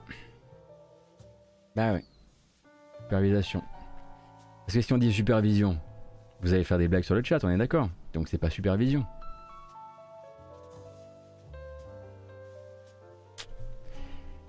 Voilà, en parlant de petit éditeur, on va parler d'Ubisoft. Donc, et en l'occurrence, de Ubisoft Shanghai. Donc de l'inattendu pour le coup, et notamment pour les vieux de la vieille du jeu vidéo sur PC notamment, le petit artisan breton et son antenne de Shanghai euh, serait en train donc euh, euh, de, recruter très fortement dans le but de faire revenir sous forme a priori de jeu à grand budget. Une licence ouais ouais c'est bah, c'est Might and Magic. Pas Heroes of Might and Magic, mais a priori plutôt Might and Magic. Euh, donc un certain nombre de euh, comment dire de postes à pourvoir euh, chez, chez Ubi Shanghai, notamment donc un directeur narratif, un réalisateur de monde, ainsi qu'un responsable marque, visent en tout cas à réinventer ce qu'ils disent, réinventer l'une des plus grandes licences de fantasy de l'histoire du jeu vidéo. donc il serait peut-être loin le temps des free-to-play, un genre Era of Chaos par exemple, ou, Chess Royale, car il y a eu un Might and Magic Chess Royale. Et l'heure serait donc un retour plutôt premium euh, pour cette licence, dont le dernier épisode doit dater de euh, le 10. Legacy, ça date de quoi? 2014, 2013, 2015 2013 peut-être? 2013-2014. Et donc Ubi Shanghai, non, ce n'est pas Ubi Singapour. Euh, attention, hein, Ubi Singapour, c'est Skull and Bones. Ubi Shanghai, on en entend un peu moins parler euh, pour du projet en lead, en tout cas. Mais faut, voilà, c'est une, c'est 600 développeurs. C'est 2014 pour Might Magic 10, d'accord. C'est 600 développeurs quand même Ubi Shanghai, euh, qui fournissent régulièrement leur soutien à des licences comme Far Cry, comme Assassin's Creed, Just Dance, euh, et un très très gros historique avec les Ghost Recon ou assimilés euh, dans les années 2000. Euh, et ça pourrait, pourrait, je dis bien pourrait, participer de cette envie euh, ces dernières années euh, chez Ubisoft de confier leur propre prod à des studios qui en ont rarement l'occasion. Alors contrairement à Ubisoft Pune qui s'occupe actuellement de Prince of Persia HD, qui non n'est pas mort, en tout cas pas pour l'instant, euh, Ubi Shanghai ils ont déjà été considérés comme un studio lead, même si c'était un projet extrêmement compliqué, extrêmement en détresse, mais c'était eux qui avaient sorti I Am Alive jeu dont je reste bizarrement toujours aussi nostalgique. Il faudrait que j'y de ces quatre pour, pour calmer ma nostalgie. Mais bon, et donc un nouveau Might and Magic euh, qui ne serait du coup pas à confondre avec Heroes of Might and Magic. Heroes of Might and Magic en gros est en hiatus depuis 2016, puisque 2016 c'est les derniers DLC de Might and Magic Heroes 7, euh, qui était le dernier euh, et qui n'a pas eu d'autres ressortissants depuis. Mais cette année c'est quand même l'année de Song of Conquest. Songs of Conquest. Et on devrait du coup avoir du Heroes-like de grande qualité si tout se passe bien.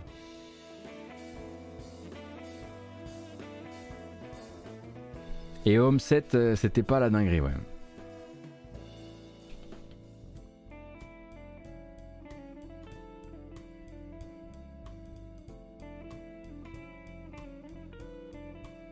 Donc, euh, Might and Magic, pourquoi pas. Ubi Shanghai et ses 600 développeurs sur quelque chose plutôt de qualité, enfin, on va dire de budget AAA, pourquoi pas. Réinventer l'une des plus grandes licences de fantasy de l'histoire du jeu vidéo, oui, mais jusqu'à quel point? On a envie de demander. Et pour ça, il faudra être, à mon avis, extrêmement patient. Il y a eu un Heroes of Might and Magic 7 Oui, tout à fait, en 2015. Et le remake de Prince of Persia, au fait, des nouvelles, pas plus de nouvelles, euh. Pas plus de nouvelles. On sait simplement que euh, ils ont décidé manifestement, après être un, peu resté euh, lost in translation entre ce qu'ils ont annoncé et ce que les joueurs espéraient en termes de relecture, on dirait qu'ils ont fait venir, ils ont annoncé faire venir d'autres studios en support de Ubisoft Pune pour créer quelque chose de plus grande ampleur. En gros, voilà, euh, euh, comment dire euh, Eux, ils ont annoncé Dark Souls Remastered et les joueurs voulaient, voulaient Demon Souls PS5. En gros, vous voyez un peu le décalage. Et je pense que Ubisoft est en train peut-être d'essayer de descendre un peu la réglette en tout cas réussir à rapprocher un peu les réglettes et faire un effort, même si on est, voilà, il faut pas s'attendre à ce qu'ils partent sur un, truc à la Blue Point euh, non plus, hein. euh, mais c'était, euh, voilà, il, y avait un vrai rendez-vous manqué qui se, qui se profilait. C'est le remake de quel Prince of Persia à Pune C'est le remake des Sables du Temps.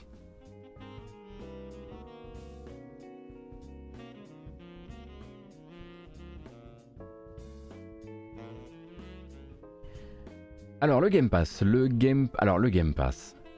Un curieux moment pour le Game Pass, c'est sûr. Euh, donc de toutes les fournées récentes du Game Pass, peut-être que la dernière était la moins dingo dingue.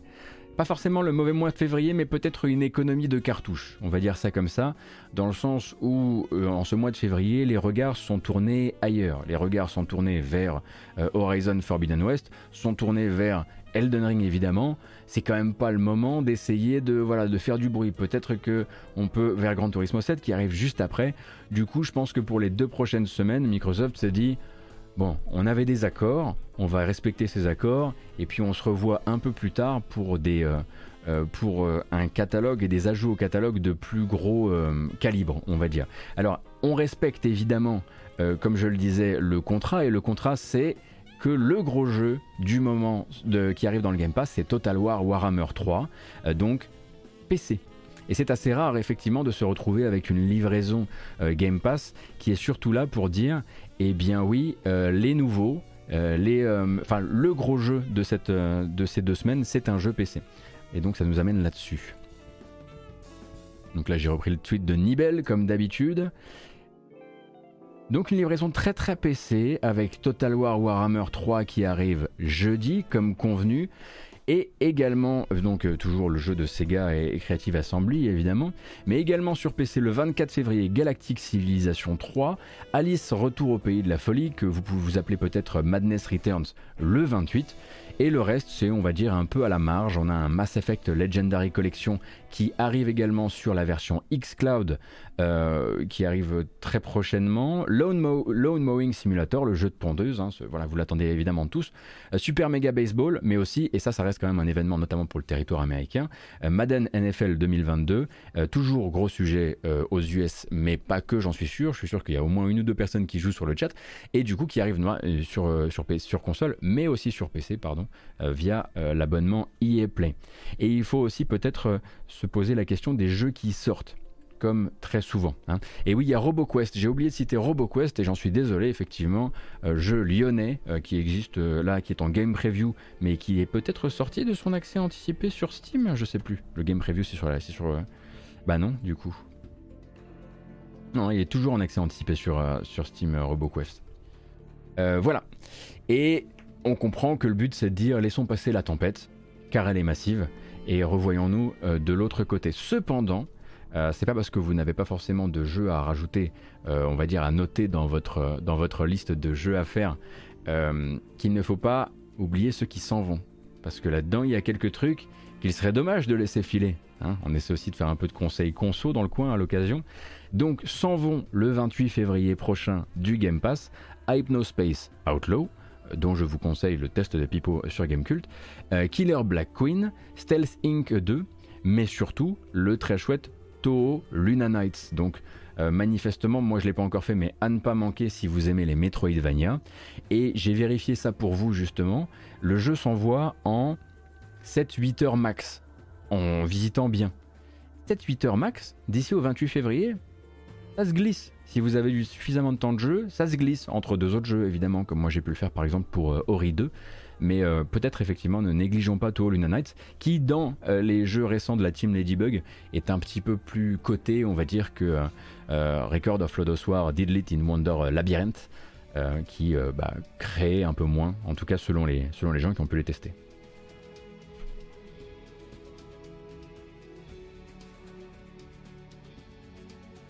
Brice, tu l'avais terminé en encore moins de temps Ouais, ouais, How Long to Beat dit que tu peux l'envoyer en 5-6 heures. Euh, et j'imagine que tu peux même encore, euh, encore aller plus vite que ça. Mais moi j'ai vraiment voilà, j'ai cité le, le, temps de jeu, on va dire, euh, complétionniste.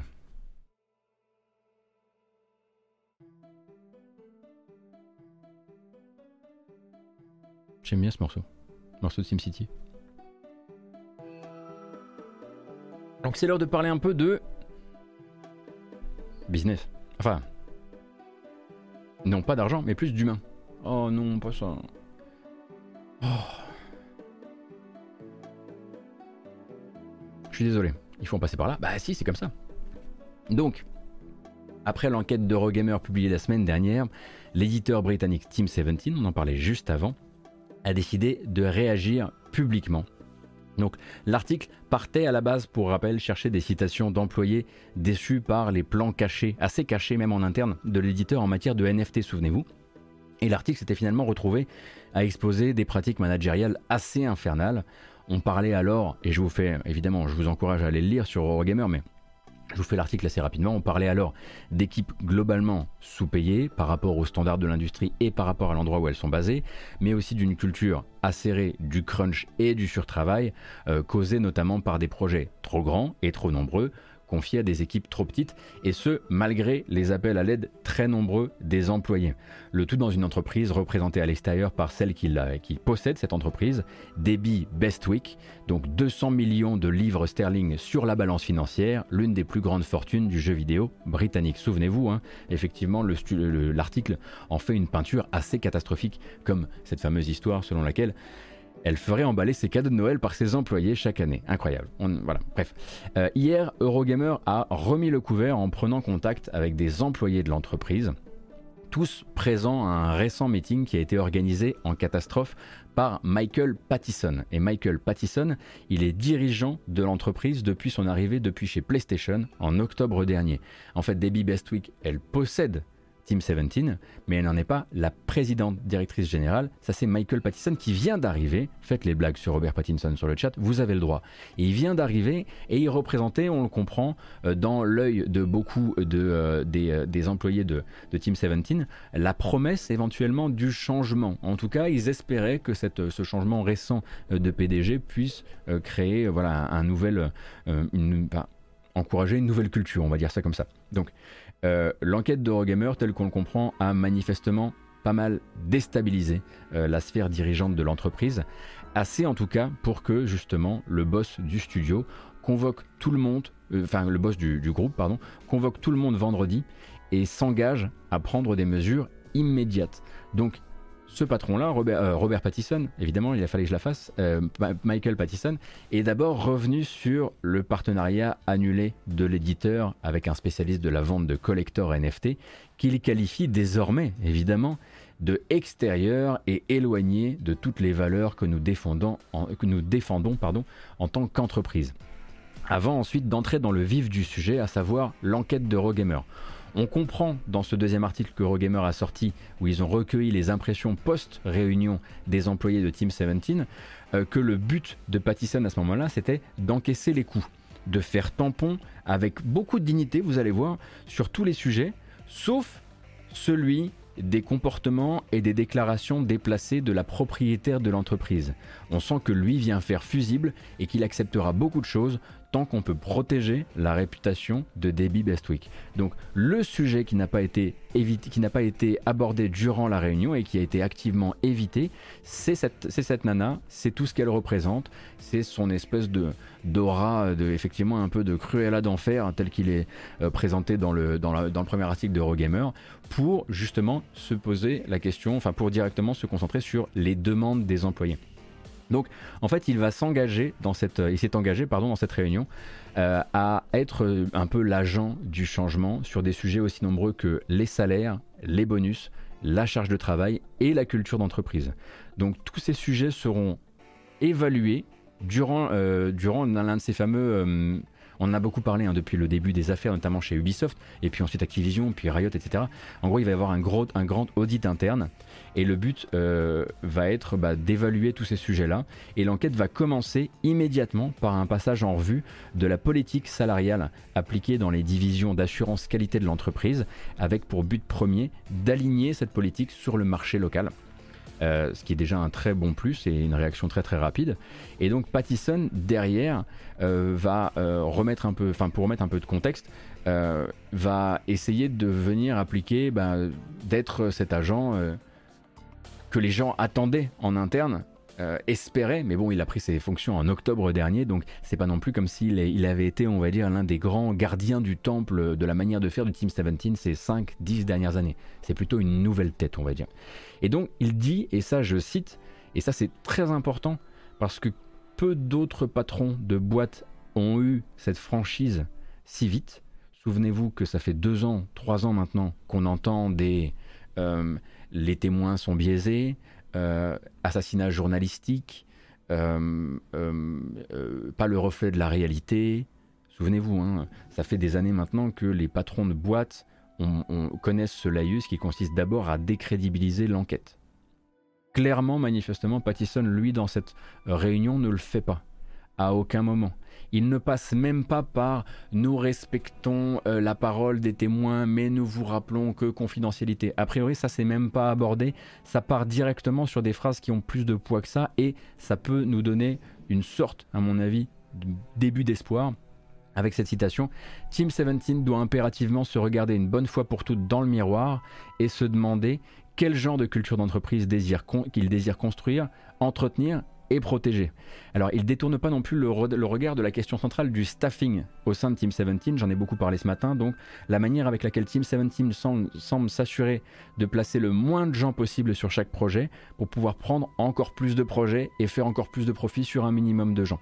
Donc, lui, il veut revoir cette politique-là, prendre moins de projets pour éviter ce qu'il admet être une situation intenable. Il utilise le mot intenable. Surtout, justement, dans une économie bah, où tant de gens quittent leur job et où Team 17, bah, dans cette économie, on appelle ça la grande, démission aux États-Unis, euh, euh, Team 17 a pris l'habitude de ne pas combler les postes vacants. Pour vous donner une idée, là, il semblerait qu'au sein de l'éditeur Team 17, qui va s'occuper à la fois du support, euh, du support client, mais également du contrôle qualité, de plein de choses, eh bien, il y ait plus de 30 personnes qui soient parties et dont la charge de travail n'ait jamais été reconfiée nouvel, à une nouvelle recrue.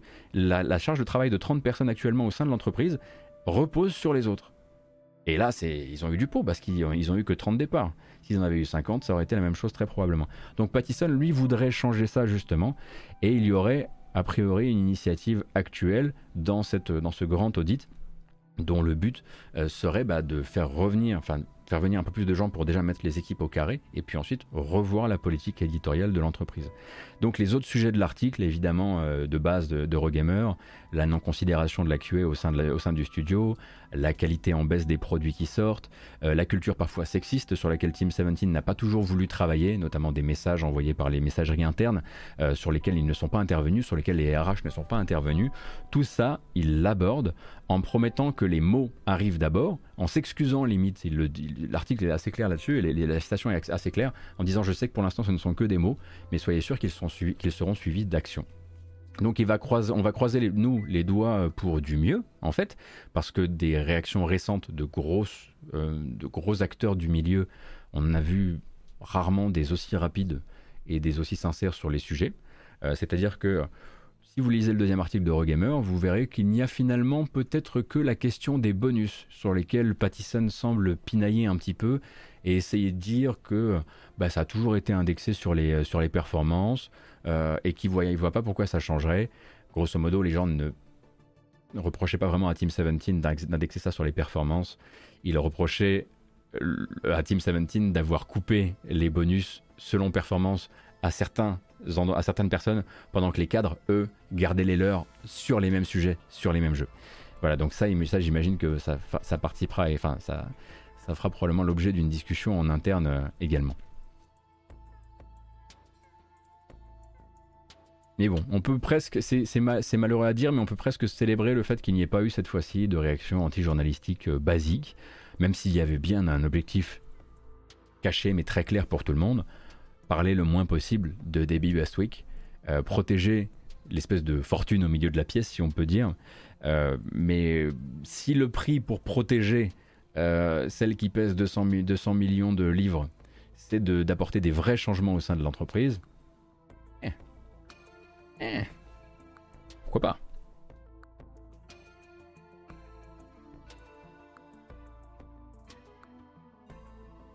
Réseille. Je crois que leur effectif est plus, est plus haut désormais.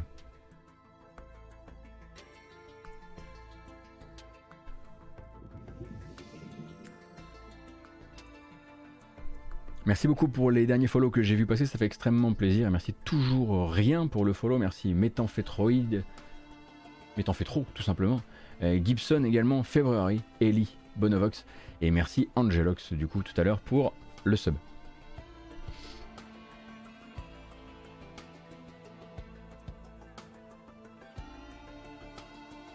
Bon. C'est l'heure de la rumeur? Car oui, rumeur il y a. On y va? Ok. Alors, les pincettes, hein. Les grosses, grosses pincettes. On met. Alors d'abord, euh, la combinaison anti-radiation. D'accord Ok. Le, le, bonnet et le chapeau en aluminium. Les très très longues pincettes. Des petites mitaines sur les pincettes. Et là, on peut donc tous monter dans l'avion direction euh, le rumoristan. Pour ce qui n'est même pas une rumeur, mais ce qui est plutôt une sorte de fuite qui pourrait laisser espérer quelque chose. En tout cas, moi, j'aimerais beaucoup parce que, ben, parce que j'ai une, une, petite, euh, comment dire, un faible pour le premier jeu. Mais attention, ça peut vouloir dire énormément de choses, ça peut avoir dérapé, ça peut, ça peut parler d'un jeu qui n'a jamais existé, qui n'existera jamais, qui n'existe plus. ok? Donc on a ce tweet de Wendy W. Fock, euh, qui en l'occurrence, euh, elle travaille donc dans le jeu vidéo et les nouvelles technologies, je crois. Elle est donc, voilà, solutions créatives, euh, elle travaille dans la recherche également. Et donc Wendy, la voici. postant cette photo. Une photo qui donc a été euh, publiée hier ou avant-hier? Avant-hier. Ah non, c'était il y a quand même une semaine cette affaire, mais on l'avait pas vue avant. Où elle dit en grosso modo qu'elle s'est fait euh, donc scanner en 3D pour les besoins de Mad Max 2. Or, euh, Mad Max 2 par Avalanche Suède n'a jamais été officialisé. Et à partir de là, ça pose la question d'est-ce qu'il existe véritablement un deuxième jeu Mad Max chez, chez Avalanche Suède ou pas. Alors à titre personnel, je dois dire que j'ai beaucoup de griefs contre le premier jeu. Hein, euh, voilà, entre la partie, euh, euh, la partie Arkham un peu ratée, notamment les combats à pied sont un peu nuls, la répétitivité, etc. Mais on n'oublie pas que les combats en véhicule du jeu restent encore imbattables aujourd'hui, tout comme d'ailleurs ses panoramas et ses décors, etc. Et en fait, moi, je serais vraiment trop heureux de savoir euh, si, euh, de savoir qu'Avalanche pourrait travailler à l'heure actuelle euh, sur un, Mad Max 2. Alors, est-ce qu'il viendrait le caler sur une quelconque sortie ciné? Le premier était un peu sorti autour de Fury Road, mais il n'en avait absolument pas l'apparence ni quoi que ce soit. Mais c'est le genre de petite fuite Twitter comme ça qui m'a fait me dire Oh, j'aimerais bien que ça existe. Mais c'est la seule chose qu'on a pour le moment. Et il y a probablement de grandes choses, de grandes chances, pardon, que cette, cette, que ce tweet euh, parle d'un jeu qui n'existe plus. Parce qu'il faut bien comprendre quelque chose à propos de, euh, du texte du tweet. Dans le texte du tweet, vous avez quelque chose de très important. Before Times, ici. Before Times, c'est une formule qui, grosso modo, veut dire euh, dans le monde d'avant. Ça voudrait donc dire que Wendy a été scanné pour un éventuel Mad Max 2 avant la crise sanitaire, et donc au début de l'année 2020. Ça voudrait donc dire qu'il existerait un projet Mad Max depuis tout ce temps et qu'on ne serait pas au courant? Petit doute, léger petit doute là, soudain, hein, on est d'accord? Moi j'ai adoré le mode cockpit aussi, Plouki, bien sûr. Excellente référence, on connaît les vrais.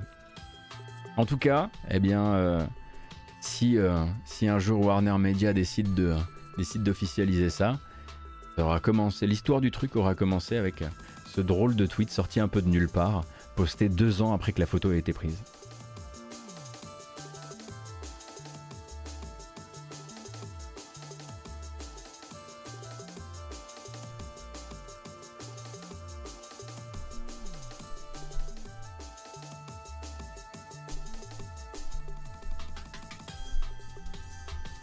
Moi, c'est le premier jeu que j'ai réinstallé quand j'ai euh, quand j'ai eu un c'est peut-être un dérapage contrôlé aussi. Oui, il y a plein de manières de voir, ce truc-là, bien sûr. Euh, c'est le premier jeu que j'ai réinstallé quand j'ai eu un écran ultra wide. C'est bien en ultra wide. Hein. Franchement, euh, ça. j'ai presque rentabilisé tout l'écran d'un seul coup. Après, bon, le problème c'est que j'ai commencé à me retaper le gameplay, euh, le, gameplay à pied et du coup, je me suis un peu redésolidarisé du jeu malheureusement. Alors un dernier point euh, sujet avant de passer euh, avant de passer au trailer. Alors parlons un peu de Chrono Cross, le remaster. Alors pardon, on ne dit pas un remaster. On dit Chrono Cross de Radical Dreamers Edition. Souvenez-vous, annoncé donc euh, par Nintendo il y a quelques... oh là là, il y a quelques quelques jours durant le Nintendo Direct, donc euh, le remaster de Chrono Cross, le portage de Chrono Cross avec ou sans un filtre graphique dont on ne discutera pas aujourd'hui euh, les réussites, euh, mais qui donc sort bientôt et qui est attendu sur Switch notamment, il me semble d'abord sur Switch et puis ensuite ailleurs, je ne sais plus. Bref, Chrono Cross Radical Dreamers édition avec la disponibilité aussi de Radical Dreamers l'aventure textuelle. Je voulais juste refaire un point parce que lors de l'annonce, on a parlé notamment d'une nouvelle BO, d'une BO remasterisée. Oui, filtre optionnel, mais j'ai déjà dit. Euh, et il faut bien comprendre de quoi on parle. Car il n'y aura pas de remasterisation de la musique telle que vous l'imaginez. Et elle va être re masterisée. Elle n'est pas réarrangée. En gros, on a maintenant la confirmation qu'il va s'agir de des morceaux d'époque, mais le mixage, le, l'export des morceaux sera à son niveau le plus haut, de compression le plus haut. Donc à l'exception d'une nouvelle, d'un nouveau morceau euh, qui, sera, qui a été composé pour l'occasion par Yasunori Mitsuda, vous n'allez pas avoir des relectures, des réarrangements, des réinterprétations, des réorchestrations de cette bande originale.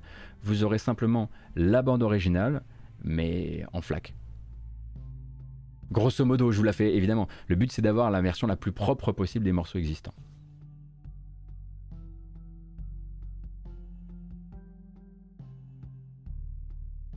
Donc, euh, mais c'est assez raccord avec ce qu'on avait vu du portage aussi.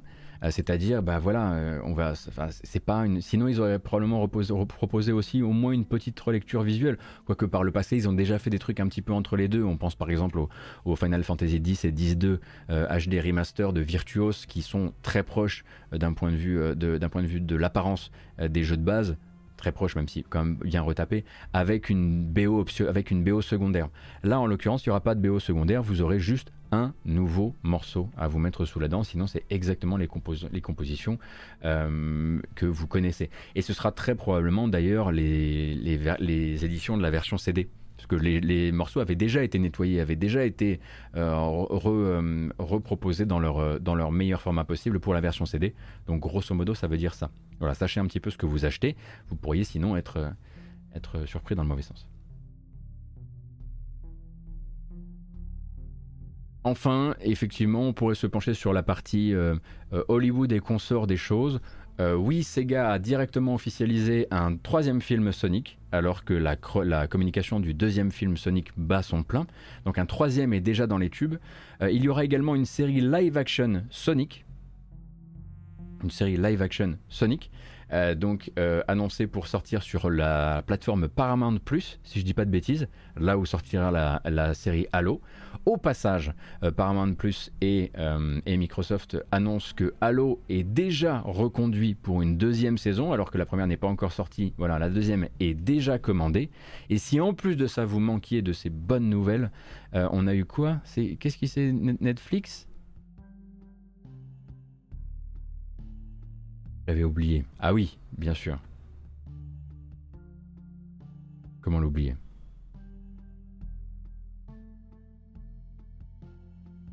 Netflix donc qui travaille sur une adaptation de Bioshock.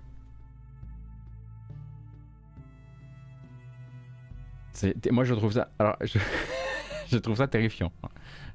Quand on voit la facilité avec laquelle le propos de Bioshock. comment dire? Enfin, peut-être très mal compris.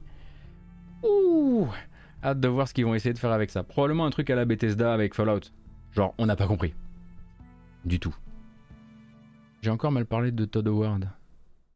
Pourquoi je fais ça toujours? Pourquoi faut-il toujours que je... Ne puis-je pas une bonne fois pour toutes me débarrasser de cette haine? Passer enfin à la suite? Grandir? C'est aussi renoncer.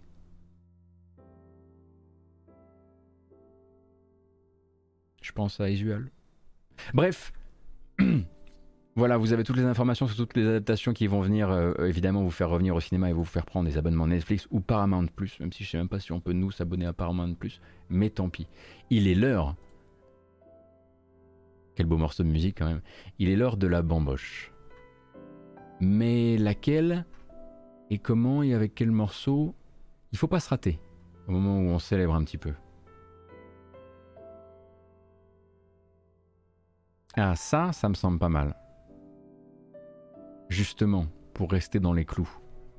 Donc si c'est votre première fois dans le coin, il nous arrive effectivement de célébrer euh, le passage de la, des news aux bandes annonces euh, par un petit morceau de musique, un peu de lumière, euh, voilà, on met les... les...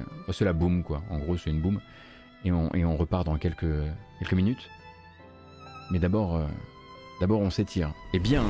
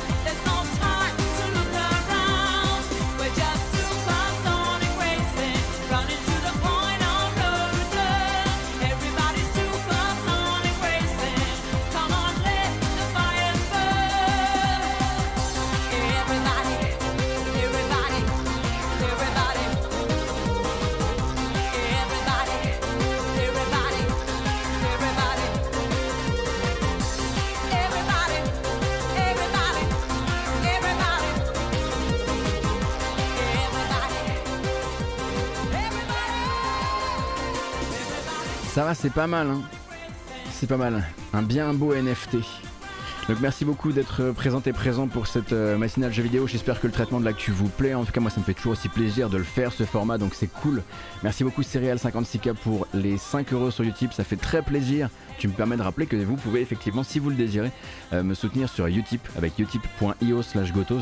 Une très bonne manière et la plus pérenne en tout cas de soutenir financièrement la matinale, ça fait très plaisir. Et je vous rappelle qu'une fois qu'on aura fini, tout ça, ça partira sur YouTube avec une version chapitrée. Et oui, si vous nous regardez sur YouTube, il y a justement des chapitres là, hein, juste en dessous. Euh, et également sur les plateformes de podcast avec une version audio. Google Podcast, Apple Podcast, Podcast Addict, Spotify, euh, Deezer, etc. etc. Ça c'était pour les petits rappels. Et nous, ben, on reprend maintenant. Euh, désolé, désolé Supersonic Racing, mais on a du travail. On fait plus la fête. La bamboche, c'est terminé.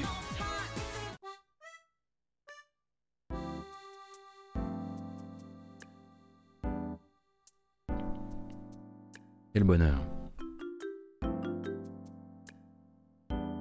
Quelle belle petite transition. Direction les bandes annonces, les sorties, les dates, la dernière partie de cette matinale avant que je rende l'antenne. En commençant donc euh, par la prise de parole très récente de l'Ariane. Vous le savez, le studio, l'Ariane Studio belge, euh, plus seulement en Belgique d'ailleurs, euh, est déjà euh, est déjà à son septième gros patch sur Baldur's Gate 3, toujours en accès anticipé sur Steam, et le septième donc sort ces jours-ci avec une nouvelle classe de personnages, mais également des précisions sur le développement du jeu. D'abord la bande-annonce de cette septième update, et puis ensuite on en parle.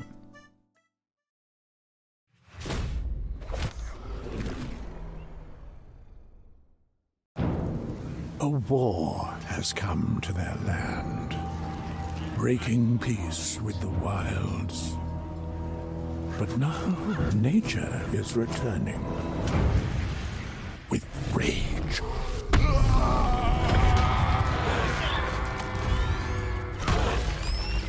You know what's needed. The natural order must be protected. Subtlety will not be an option. How shocking. Another barbarian with all brawn and no brain. Ah!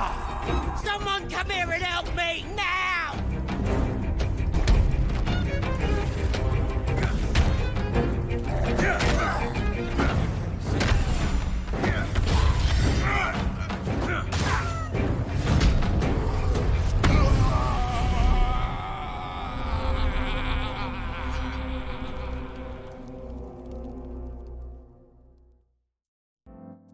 L'arrivée donc du barbare dans euh, Baldur's Gate 3, vous le savez, hein, après les Divinity euh, Original Sin, ils ont décidé de, enfin ils ont eu l'autorisation surtout de travailler sur la prestigieuse licence euh, Baldur's Gate. Baldur's Gate donc qui n'a laissé encore penser pendant un temps qu'il allait euh, peut-être euh, sortir de son accès anticipé en 2022 et dans le communiqué de presse qui accompagnait donc la mise à jour, enfin l'annonce de la mise à jour 7 du patch 7 pour l'accès anticipé, il a été clarifié que le jeu aurait, en tout cas selon l'Ariane, toujours besoin d'une année d'accès anticipé. Donc il vaut mieux l'attendre pour le début de l'année 2023, ce qui nous permet de le sortir du catalogue et comme je le disais hier sur Twitter, de récupérer un peu de temps de sommeil cette année. Euh, c'est pas si grave.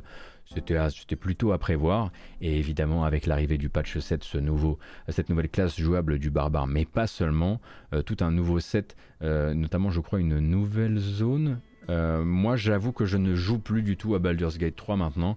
J'attends désormais la version finale euh, pour y retourner. Donc, je regarde vraiment de très très loin les updates et les annonces de l'Ariane. Je leur fais confiance. Je vois ce qu'ils veulent faire avec le jeu. Pas de nouvelle zone aérienne cette fois-ci? D'accord. Je leur fais confiance. Je vois ce qu'ils veulent faire avec le jeu. Mais j'ai décidé de ne pas m'en dégoûter avant, avant voilà, ne sortent, qu'ils ne sortent véritablement. On est pas mal au niveau de la musique mais je vais être obligé de la couper. Car le 19 février, oh, c'est Pouillot qui va être content, sur Switch, c'est le crack. C'est le crack qui revient. Si, si, si. Bah si, je vais la passer la bande annonce. Non mais je vais la passer, hein. Je vais la... Voilà. Je vais couper. Tu me dis tu coupes, je te coupe. Je vais couper et en plus je vais couper pour ça. Mhm, mhm. Coming to the Nintendo Switch. A match 3 puzzle RPG with a twist. Puzzle and Dragons, Nintendo Switch Edition. Match 3 orbs of the same color to make exciting combos. Play your way using the touchscreen, analog stick, or button controls. On n'est pas bien en 2013 Quest mode. In Quest mode, Eh oui, eh oui, eh oui, hein, Puzzle and Dragons version Switch. Vous pensiez très probablement que c'était déjà, euh, que ça- existait déjà, mais non. Et du coup, effectivement, tous les gens qui sont tombés, on, on passe évid- on pense évidemment à nos, à nos Puyo-sama, à nos Baby One, et bien vont pouvoir retomber à partir du 19 février sur euh, Switch. Il n'y a pas vraiment d'autres informations que celle-ci. hein. C'est vraiment pour apporter, euh, donner une parole de soutien à ceux qui vont nous quitter et qui se font cueillir le 19 février à quelques à quelques jours seulement de la sortie d'Elden Ring et qui vont pas jouer à autre chose. Les pauvres. Ah oui, on est littéralement remonté dans le temps. hein.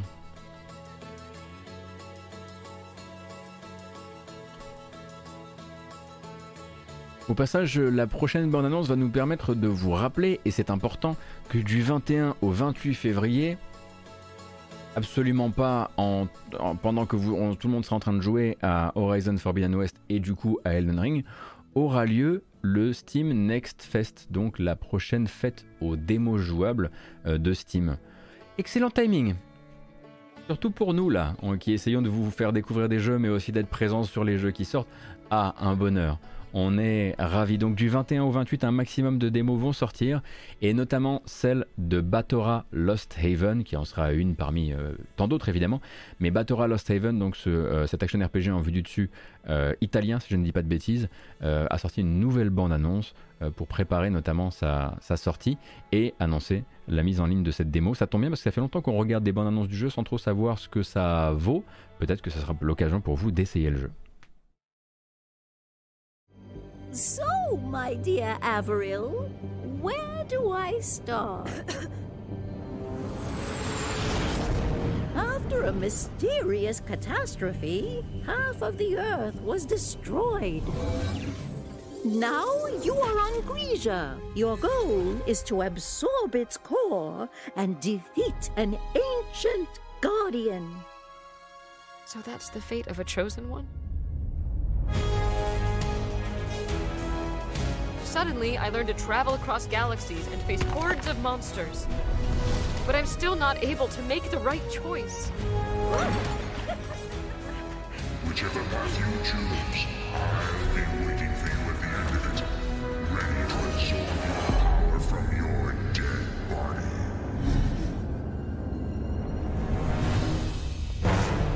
An eye for an eye.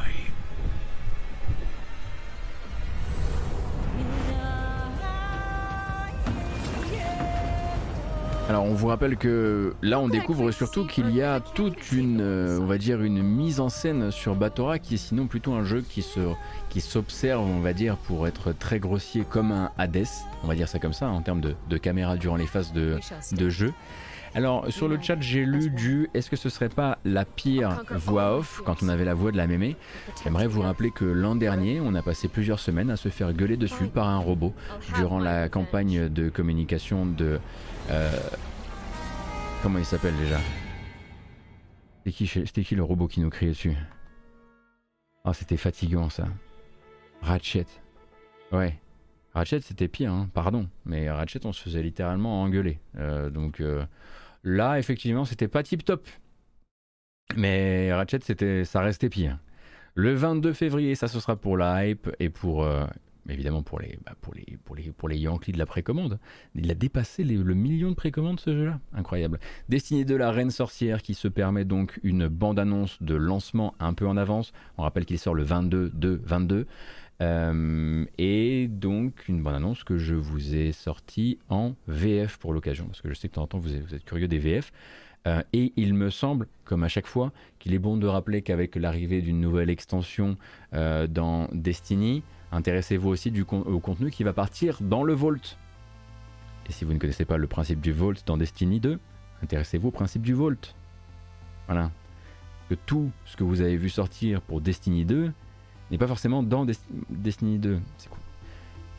C'est compliqué et grosso modo, je trouve que c'est un truc euh, où tout le monde a un petit peu euh, fait oui comme ça sans trop se. euh, sans trop que ça fasse les gros titres. Enfin, je trouve hallucinant qu'on n'entende pas plus parler du Vault de manière générale. Mais bref.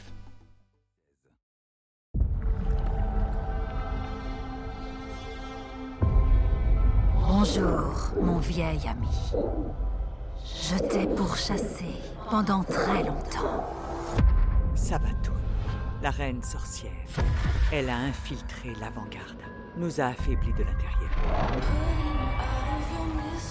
Elle a volé notre ressource la plus sacrée.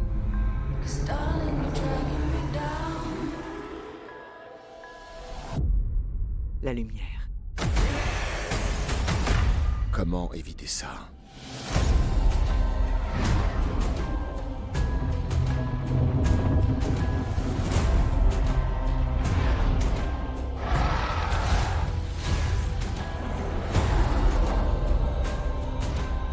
Contente de vous revoir, cher convive.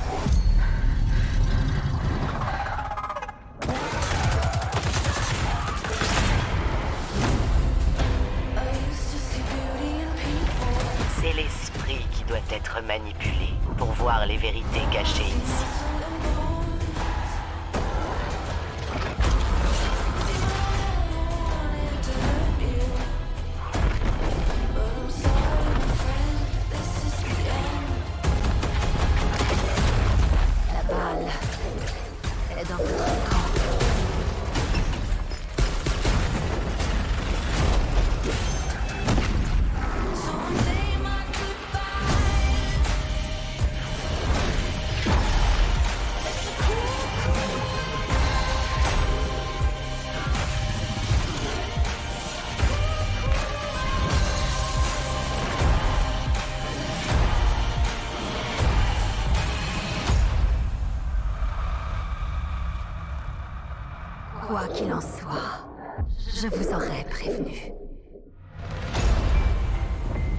La Reine Sorcière, donc le 22-22, le- la nouvelle extension de Destiny, et puisque de Destiny 2, et puisque maintenant bah, le débat est lancé sur le chat, oui, le Vault est un principe qui consiste à mettre dans un coffre, le Vault, un nom très technique pour pas grand chose, des morceaux entiers du jeu qui sont jugés comme n'étant plus l'actualité de Destiny 2, pour dynamiser un peu l'expérience et amener un maximum des gens sur le plus important. Le problème, c'est que du coup, si vous arrivez de nulle part et que vous voulez comprendre le lore, c'est l'enfer sur Terre. Ça en fait quelque chose de beaucoup plus digeste, mais du coup, si vous voulez comprendre l'histoire du jeu, j'ai l'impression, en tout cas, comme moi j'ai essayé, que je me suis retrouvé un peu.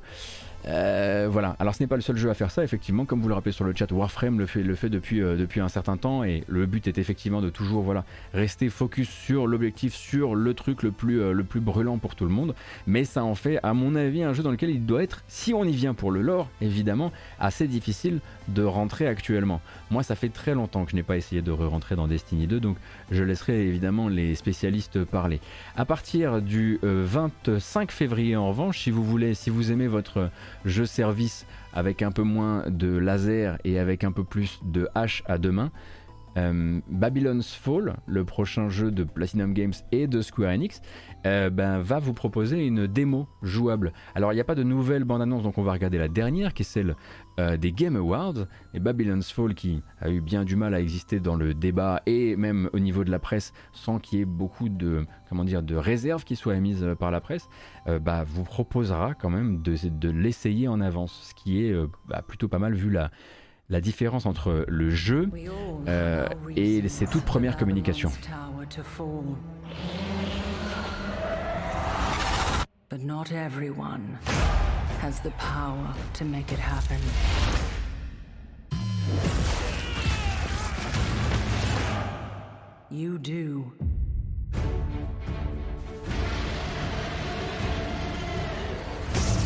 Your bond with the Gideon coffin gives you strength. Powers.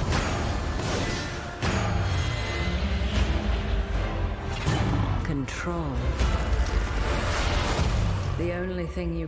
Donc on le rappelle, un Babylon's Fall n'est plus vraiment le beat'em up euh, très platinum, on va dire, en esprit qu'on avait pu entrevoir ou croire entrevoir durant ses toutes premières présentations. C'est désormais un jeu coopératif à 4 joueurs, très action RPG dans l'esprit, très hack and slash dans l'esprit. euh, qui, est passé par plusieurs mutations, notamment une dernière qui a consisté à faire disparaître une bonne partie de son filtre euh, façon peinture, on va dire, euh, qui était plus un souci de lisibilité, enfin qui créait plus de soucis de lisibilité qu'autre chose. Et donc voilà, le jeu arrive bientôt, mais à quelle date Je ne me souviens plus.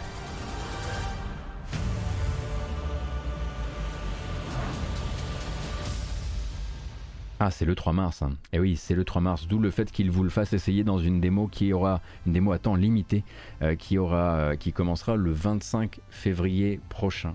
Si vous avez des questions euh, sur le jeu, ce sera le moment d'y aller vous-même, même si vous avez déjà plein plein de previews qui, viennent voilà, donner un petit peu de, contexte à ça. Je sais que par exemple, Pipo sur Gamecult avait été, s'était montré peut-être parmi les moins inquiets pour le jeu, ou en tout cas les plus à même de. Enfin, pense- il continue à penser qu'il y a, une niche euh, pour, euh, pour ce jeu-là. D'autres ont été beaucoup plus, euh, beaucoup plus durs avec le jeu dès le départ. Moi, je l'ai pas essayé et c'est vraiment pas un jeu qui m'attire, je dois dire.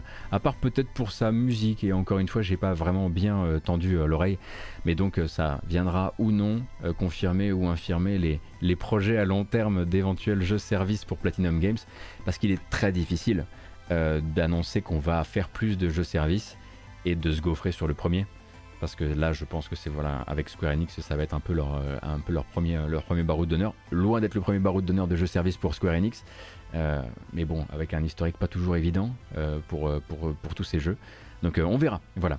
Le 1er mars sera une nouvelle sortie pour Risk of Rain 2 puisqu'on avait vu il y a pas longtemps la bande annonce du Sniper. Si vous décidez de euh, craquer pour Survivors of the Void enfin Risk of Rain 2 Survivors of the Void euh, un, nou- un nouveau combattant arrive, il s'appelle il s'appelle le Void Fiend et son arrivée célèbre également l'arrivée du jeu sur Epic Game Store.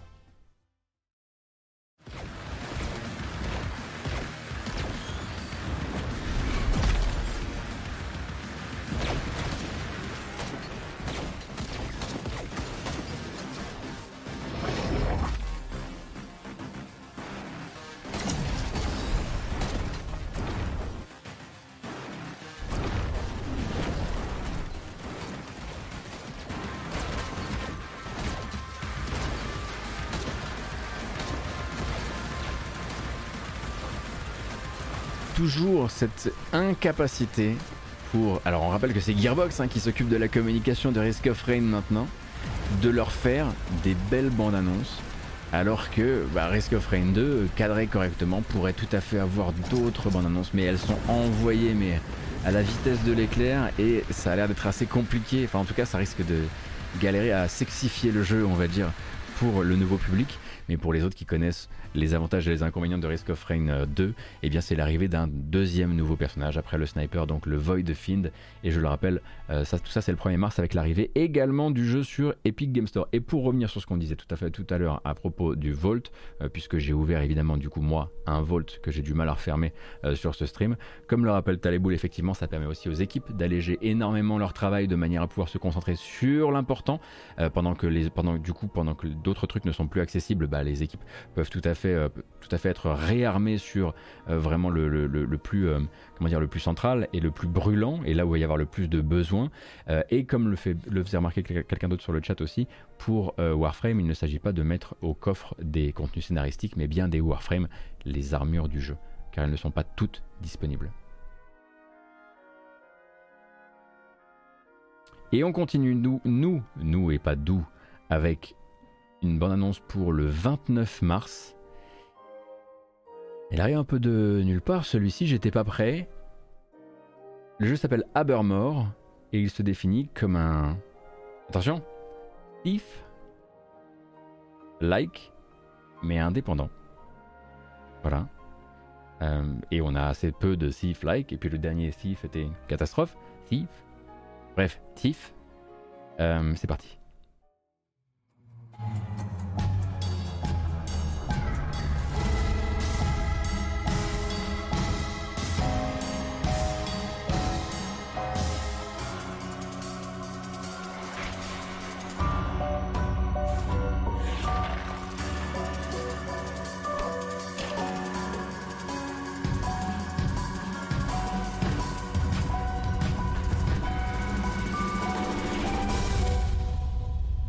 Et tac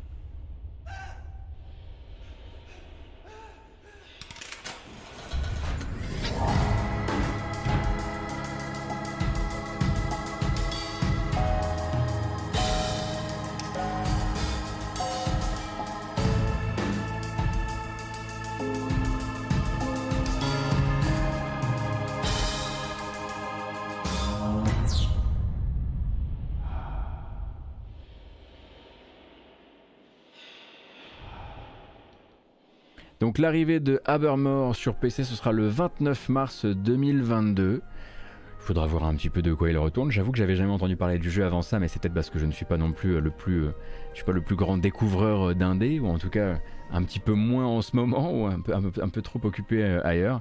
On essaiera de se pencher sur l'affaire, voir ce que ça vaut déjà. Oui, passer par les toits, tenter deux trois trucs, euh, voir, ce qui, euh, voir ce qui se passe. Et oui, vous faites bien d'ailleurs de le rappeler. C'est vrai que j'ai oublié de le dire, mais Babylon's Fall et sa démo se lancent le jour de la sortie d'Elden Ring.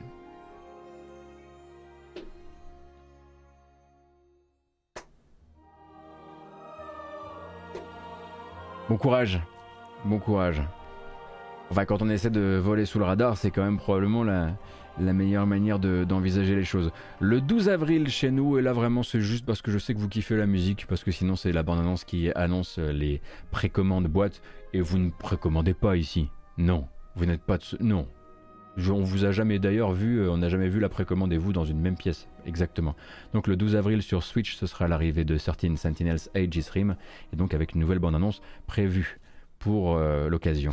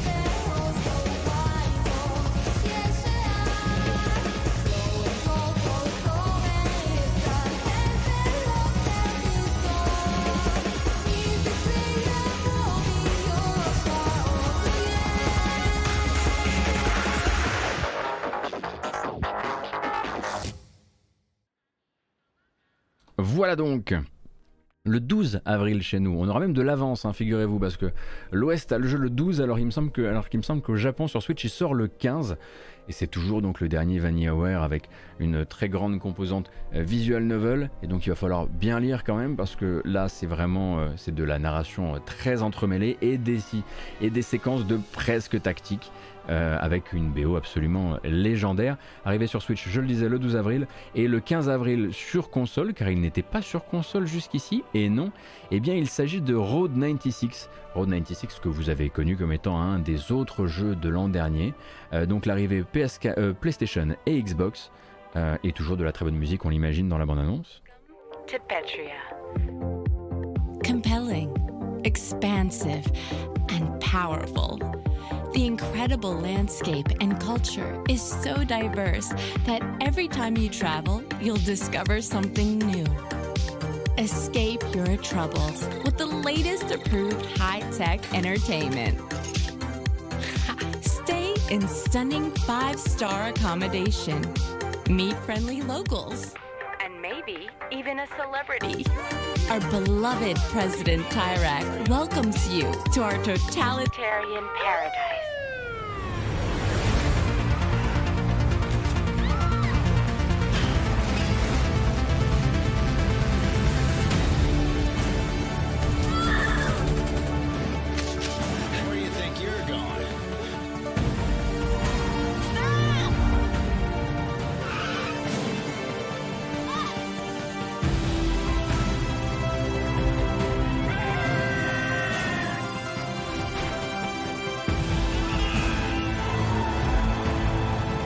Once you've discovered Petria's beauty, you'll never want to leave.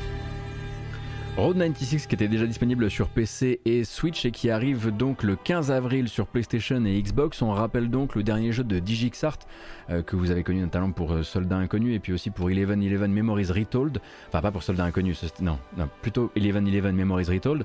Et donc qui va vous faire incarner une suite d'adolescents qui essaient de fuir les États-Unis pour euh, la, la, frontière canadienne dans une, comment dire, une un setting politique tout, à fait, tout à fait tendu. et donc à chaque fois que vous allez, euh, enfin c'est des, sortes de petites pastilles narratives qui vont euh, s'enchaîner. Et puis à chaque fois que vous allez réussir ou non euh, la sortie avec tel ou tel gamin, vous allez aller en, en incarner un autre, etc., etc. Et par l'intermédiaire de plein de personnages que vous allez incarner qui sont générés les uns après les autres, vous racontez une histoire globale du jeu. Euh, voilà, donc c'est ça, Road 96.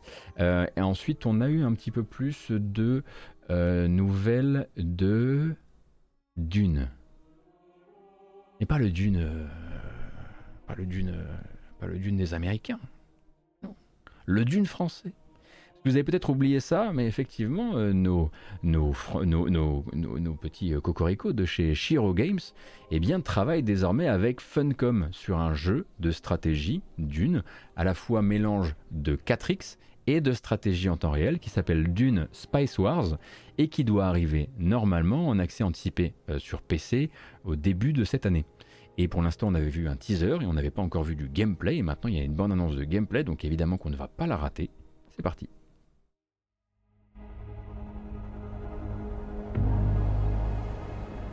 This is Arrakis, a world of sand and death, brimming with terrible dangers, only matched by the resources and secrets it holds. Of these resources, none is more precious and coveted than the spice. But whatever you hope you'll find here, you cannot be prepared for what's waiting for you. First, you'll need to survive. Then, try to understand the land. Rally local villages or force them into submission. Use them as outposts to develop your infrastructure.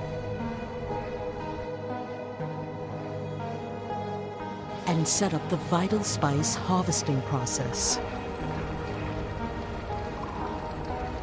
Then build a solid foothold to start your conquest. Donc de la stratégie de temps réel pour les affrontements et puis ensuite quand vous dézoomez des éléments de 4X, en tout cas c'est comme ça qu'ils le veulent avec donc la gestion vraiment de tout votre empire euh, de manière euh, beaucoup plus euh, beaucoup plus macro. Politics or diplomacy? Arrakis is mine. But no matter who you conquer, manipulate, or destroy,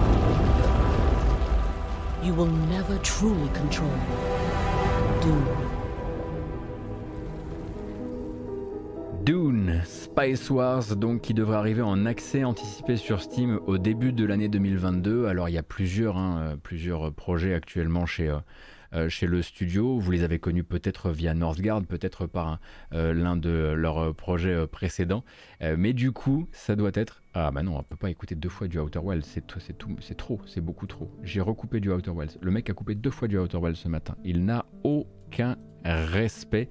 Et du coup, bah, vous aurez euh, toute une série de previews qui permettront de vous faire un, un premier, euh, un premier avis.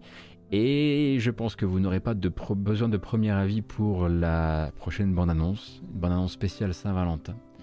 Il vous est proposé par le studio japonais Soleil.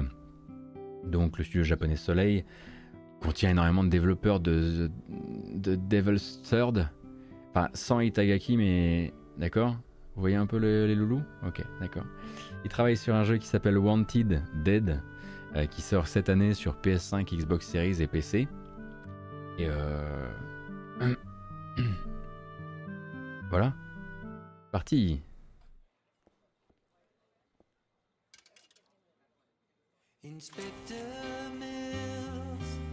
An unknown strike team attacked Dara Synthetics. i'd like to tell you How many? Too many. Gear up. Here they come. I can't tell to point you in.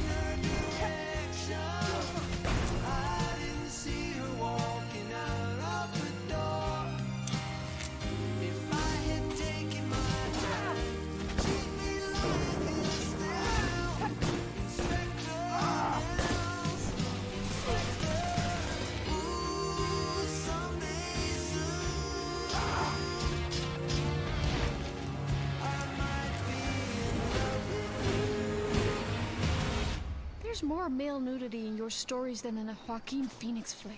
Hey! Et voilà. On va essayer de faire passer ça en second degré avec une, avec une vanne sur Joaquin Phoenix, alors que clairement, euh, voilà, c'est c'est ton jeu. Hein. C'est ton jeu qui. Voilà. Très bien. Donc le nouveau jeu du studio Soleil qui s'appelle Wanted Dead, qui est un beat'em up euh, katana flingue. Est censée sortir cette année, alors évidemment sans Itagaki qui est parti faire autre chose, euh, mais toujours avec l'envie de vous proposer euh, ce qu'ils euh, promettent comme un, un mélange vraiment à la pointe de euh, close combat, euh, épée, euh, épée, arme à feu. Euh, Pour l'instant, à chaque fois qu'on a vu du gameplay, euh, c'était Cracra de chez Cracra. Donc euh, peut-être euh, peut-être que ça sera Cracra de chez Cracra, on sait pas. Est-ce que c'était bien Devil's Third? Ah, vous, ah, si vous ne savez pas ce que c'est que Devil's Third, effectivement, il vous manque un point de départ à toute cette histoire. Intéressez-vous à Devil's Third. Voilà, vous regardez 2-3 bandes annonces, vous lisez un test. Voilà. Ça devrait, euh, ça devrait vous mettre sur la voie. Et enfin, j'ai terminé pour les bandes annonces. Cependant, euh, j'aimerais euh, vous recommander un petit court métrage de 6 minutes 28. Alors il n'est plus à la pointe techniquement, mais souvenez-vous, lundi je parlais des sorties de la semaine et je parlais euh, notamment de euh, la future, la nouvelle extension de Star Wars The Old Republic. Et je vous disais, tiens, bah, c'est dommage, cette fois-ci, ils n'ont pas, mis le- ils ont pas mis le blé pour faire une, une belle cinématique en CG. Et bien maintenant, c'est le cas. Et elle est vraiment pas mal, parce que comme à chaque fois avec The Old Republic, un jeu auquel je ne joue pas, je continue à regarder les bandes annonces parce que c'est des super petits courts-métrages avec des super idées de mise en scène, de la caractérisation de personnages, de la super musique.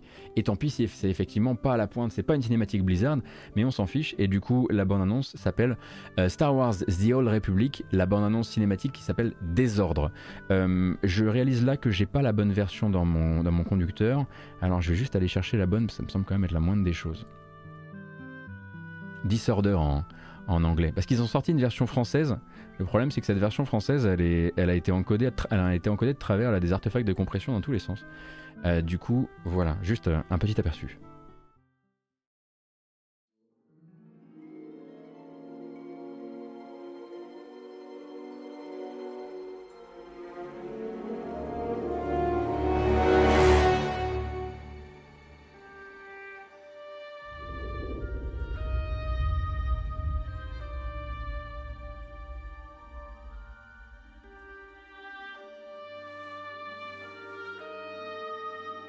Focus, Sahar.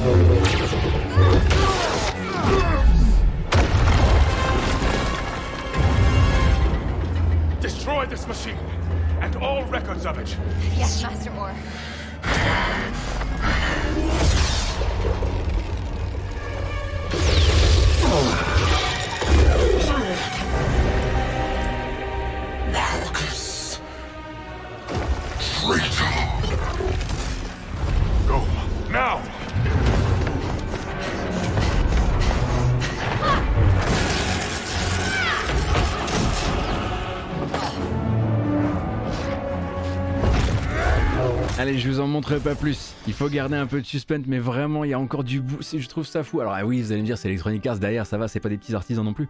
Mais ils continuent à bosser leur lore, ces gens-là, et à faire faire des super, des super annonces et tout. Donc, allez, allez la checker. Elle fait, elle fait 6 minutes 30. Et puis, bah, si vous avez envie d'une petite dose de Star Wars, ça fera toujours plaisir. Et c'est vrai que pour moi qui, euh, de temps en temps, essaie de rattraper, moi, PP, PP Star Wars, hein, j'ai du mal à tout rattraper maintenant.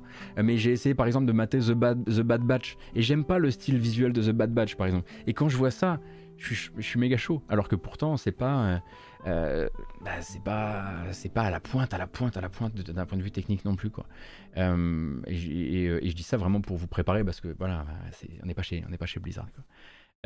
Et donc la, cinématique s'appelle Disorder. Vous pourrez la trouver sur YouTube, etc., etc. Non, mais je regarderai pas Boba Fett. Je n'ai pas l'énergie. J'ai pas l'énergie. Et oui, et puis bah, c'est vrai qu'ils avaient quand même marqué limite euh, l'histoire de, des trailers de jeux vidéo avec la fameuse bande-annonce des jumeaux. Si vous n'avez jamais vu la bande-annonce des jumeaux de, de, de, The Old Republic, je crois que j'ai un, un peu pleuré. Il est possible que j'ai un peu pleuré devant cette bande-annonce la première fois que je l'ai vue. Et je pense que c'est probablement une des bandes de jeux vidéo que j'ai le plus regardé de ma vie, sans pour autant avoir jamais cédé pour le jeu.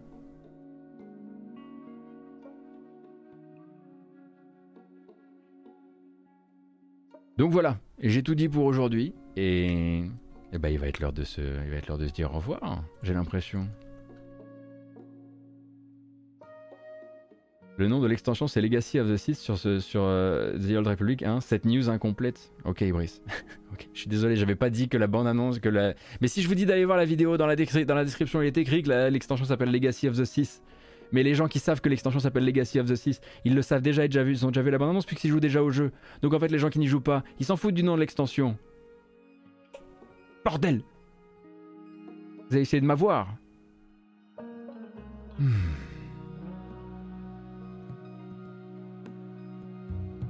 Legacy of the 7, effectivement, risque d'être un petit peu mieux. C'est bon. Non, mais c'est sorti. On peut y aller maintenant.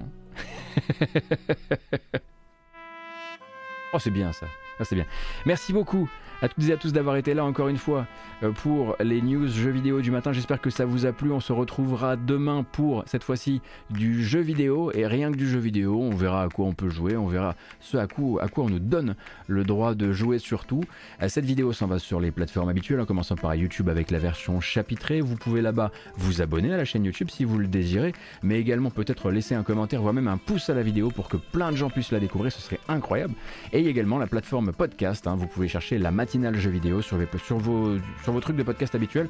Et vous me trouverez avec des versions euh, sonores, des versions audio de cette émission qui a lieu donc, je le rappelle, pour les, les, actualités jeux vidéo du le lundi euh, matin 9h, mercredi matin 9h et le vendredi euh, de, 13h à 15h30. D'ailleurs, celle de vendredi risque d'être un petit peu décalée. On se retrouvera peut-être un peu en avance, je ne sais pas encore.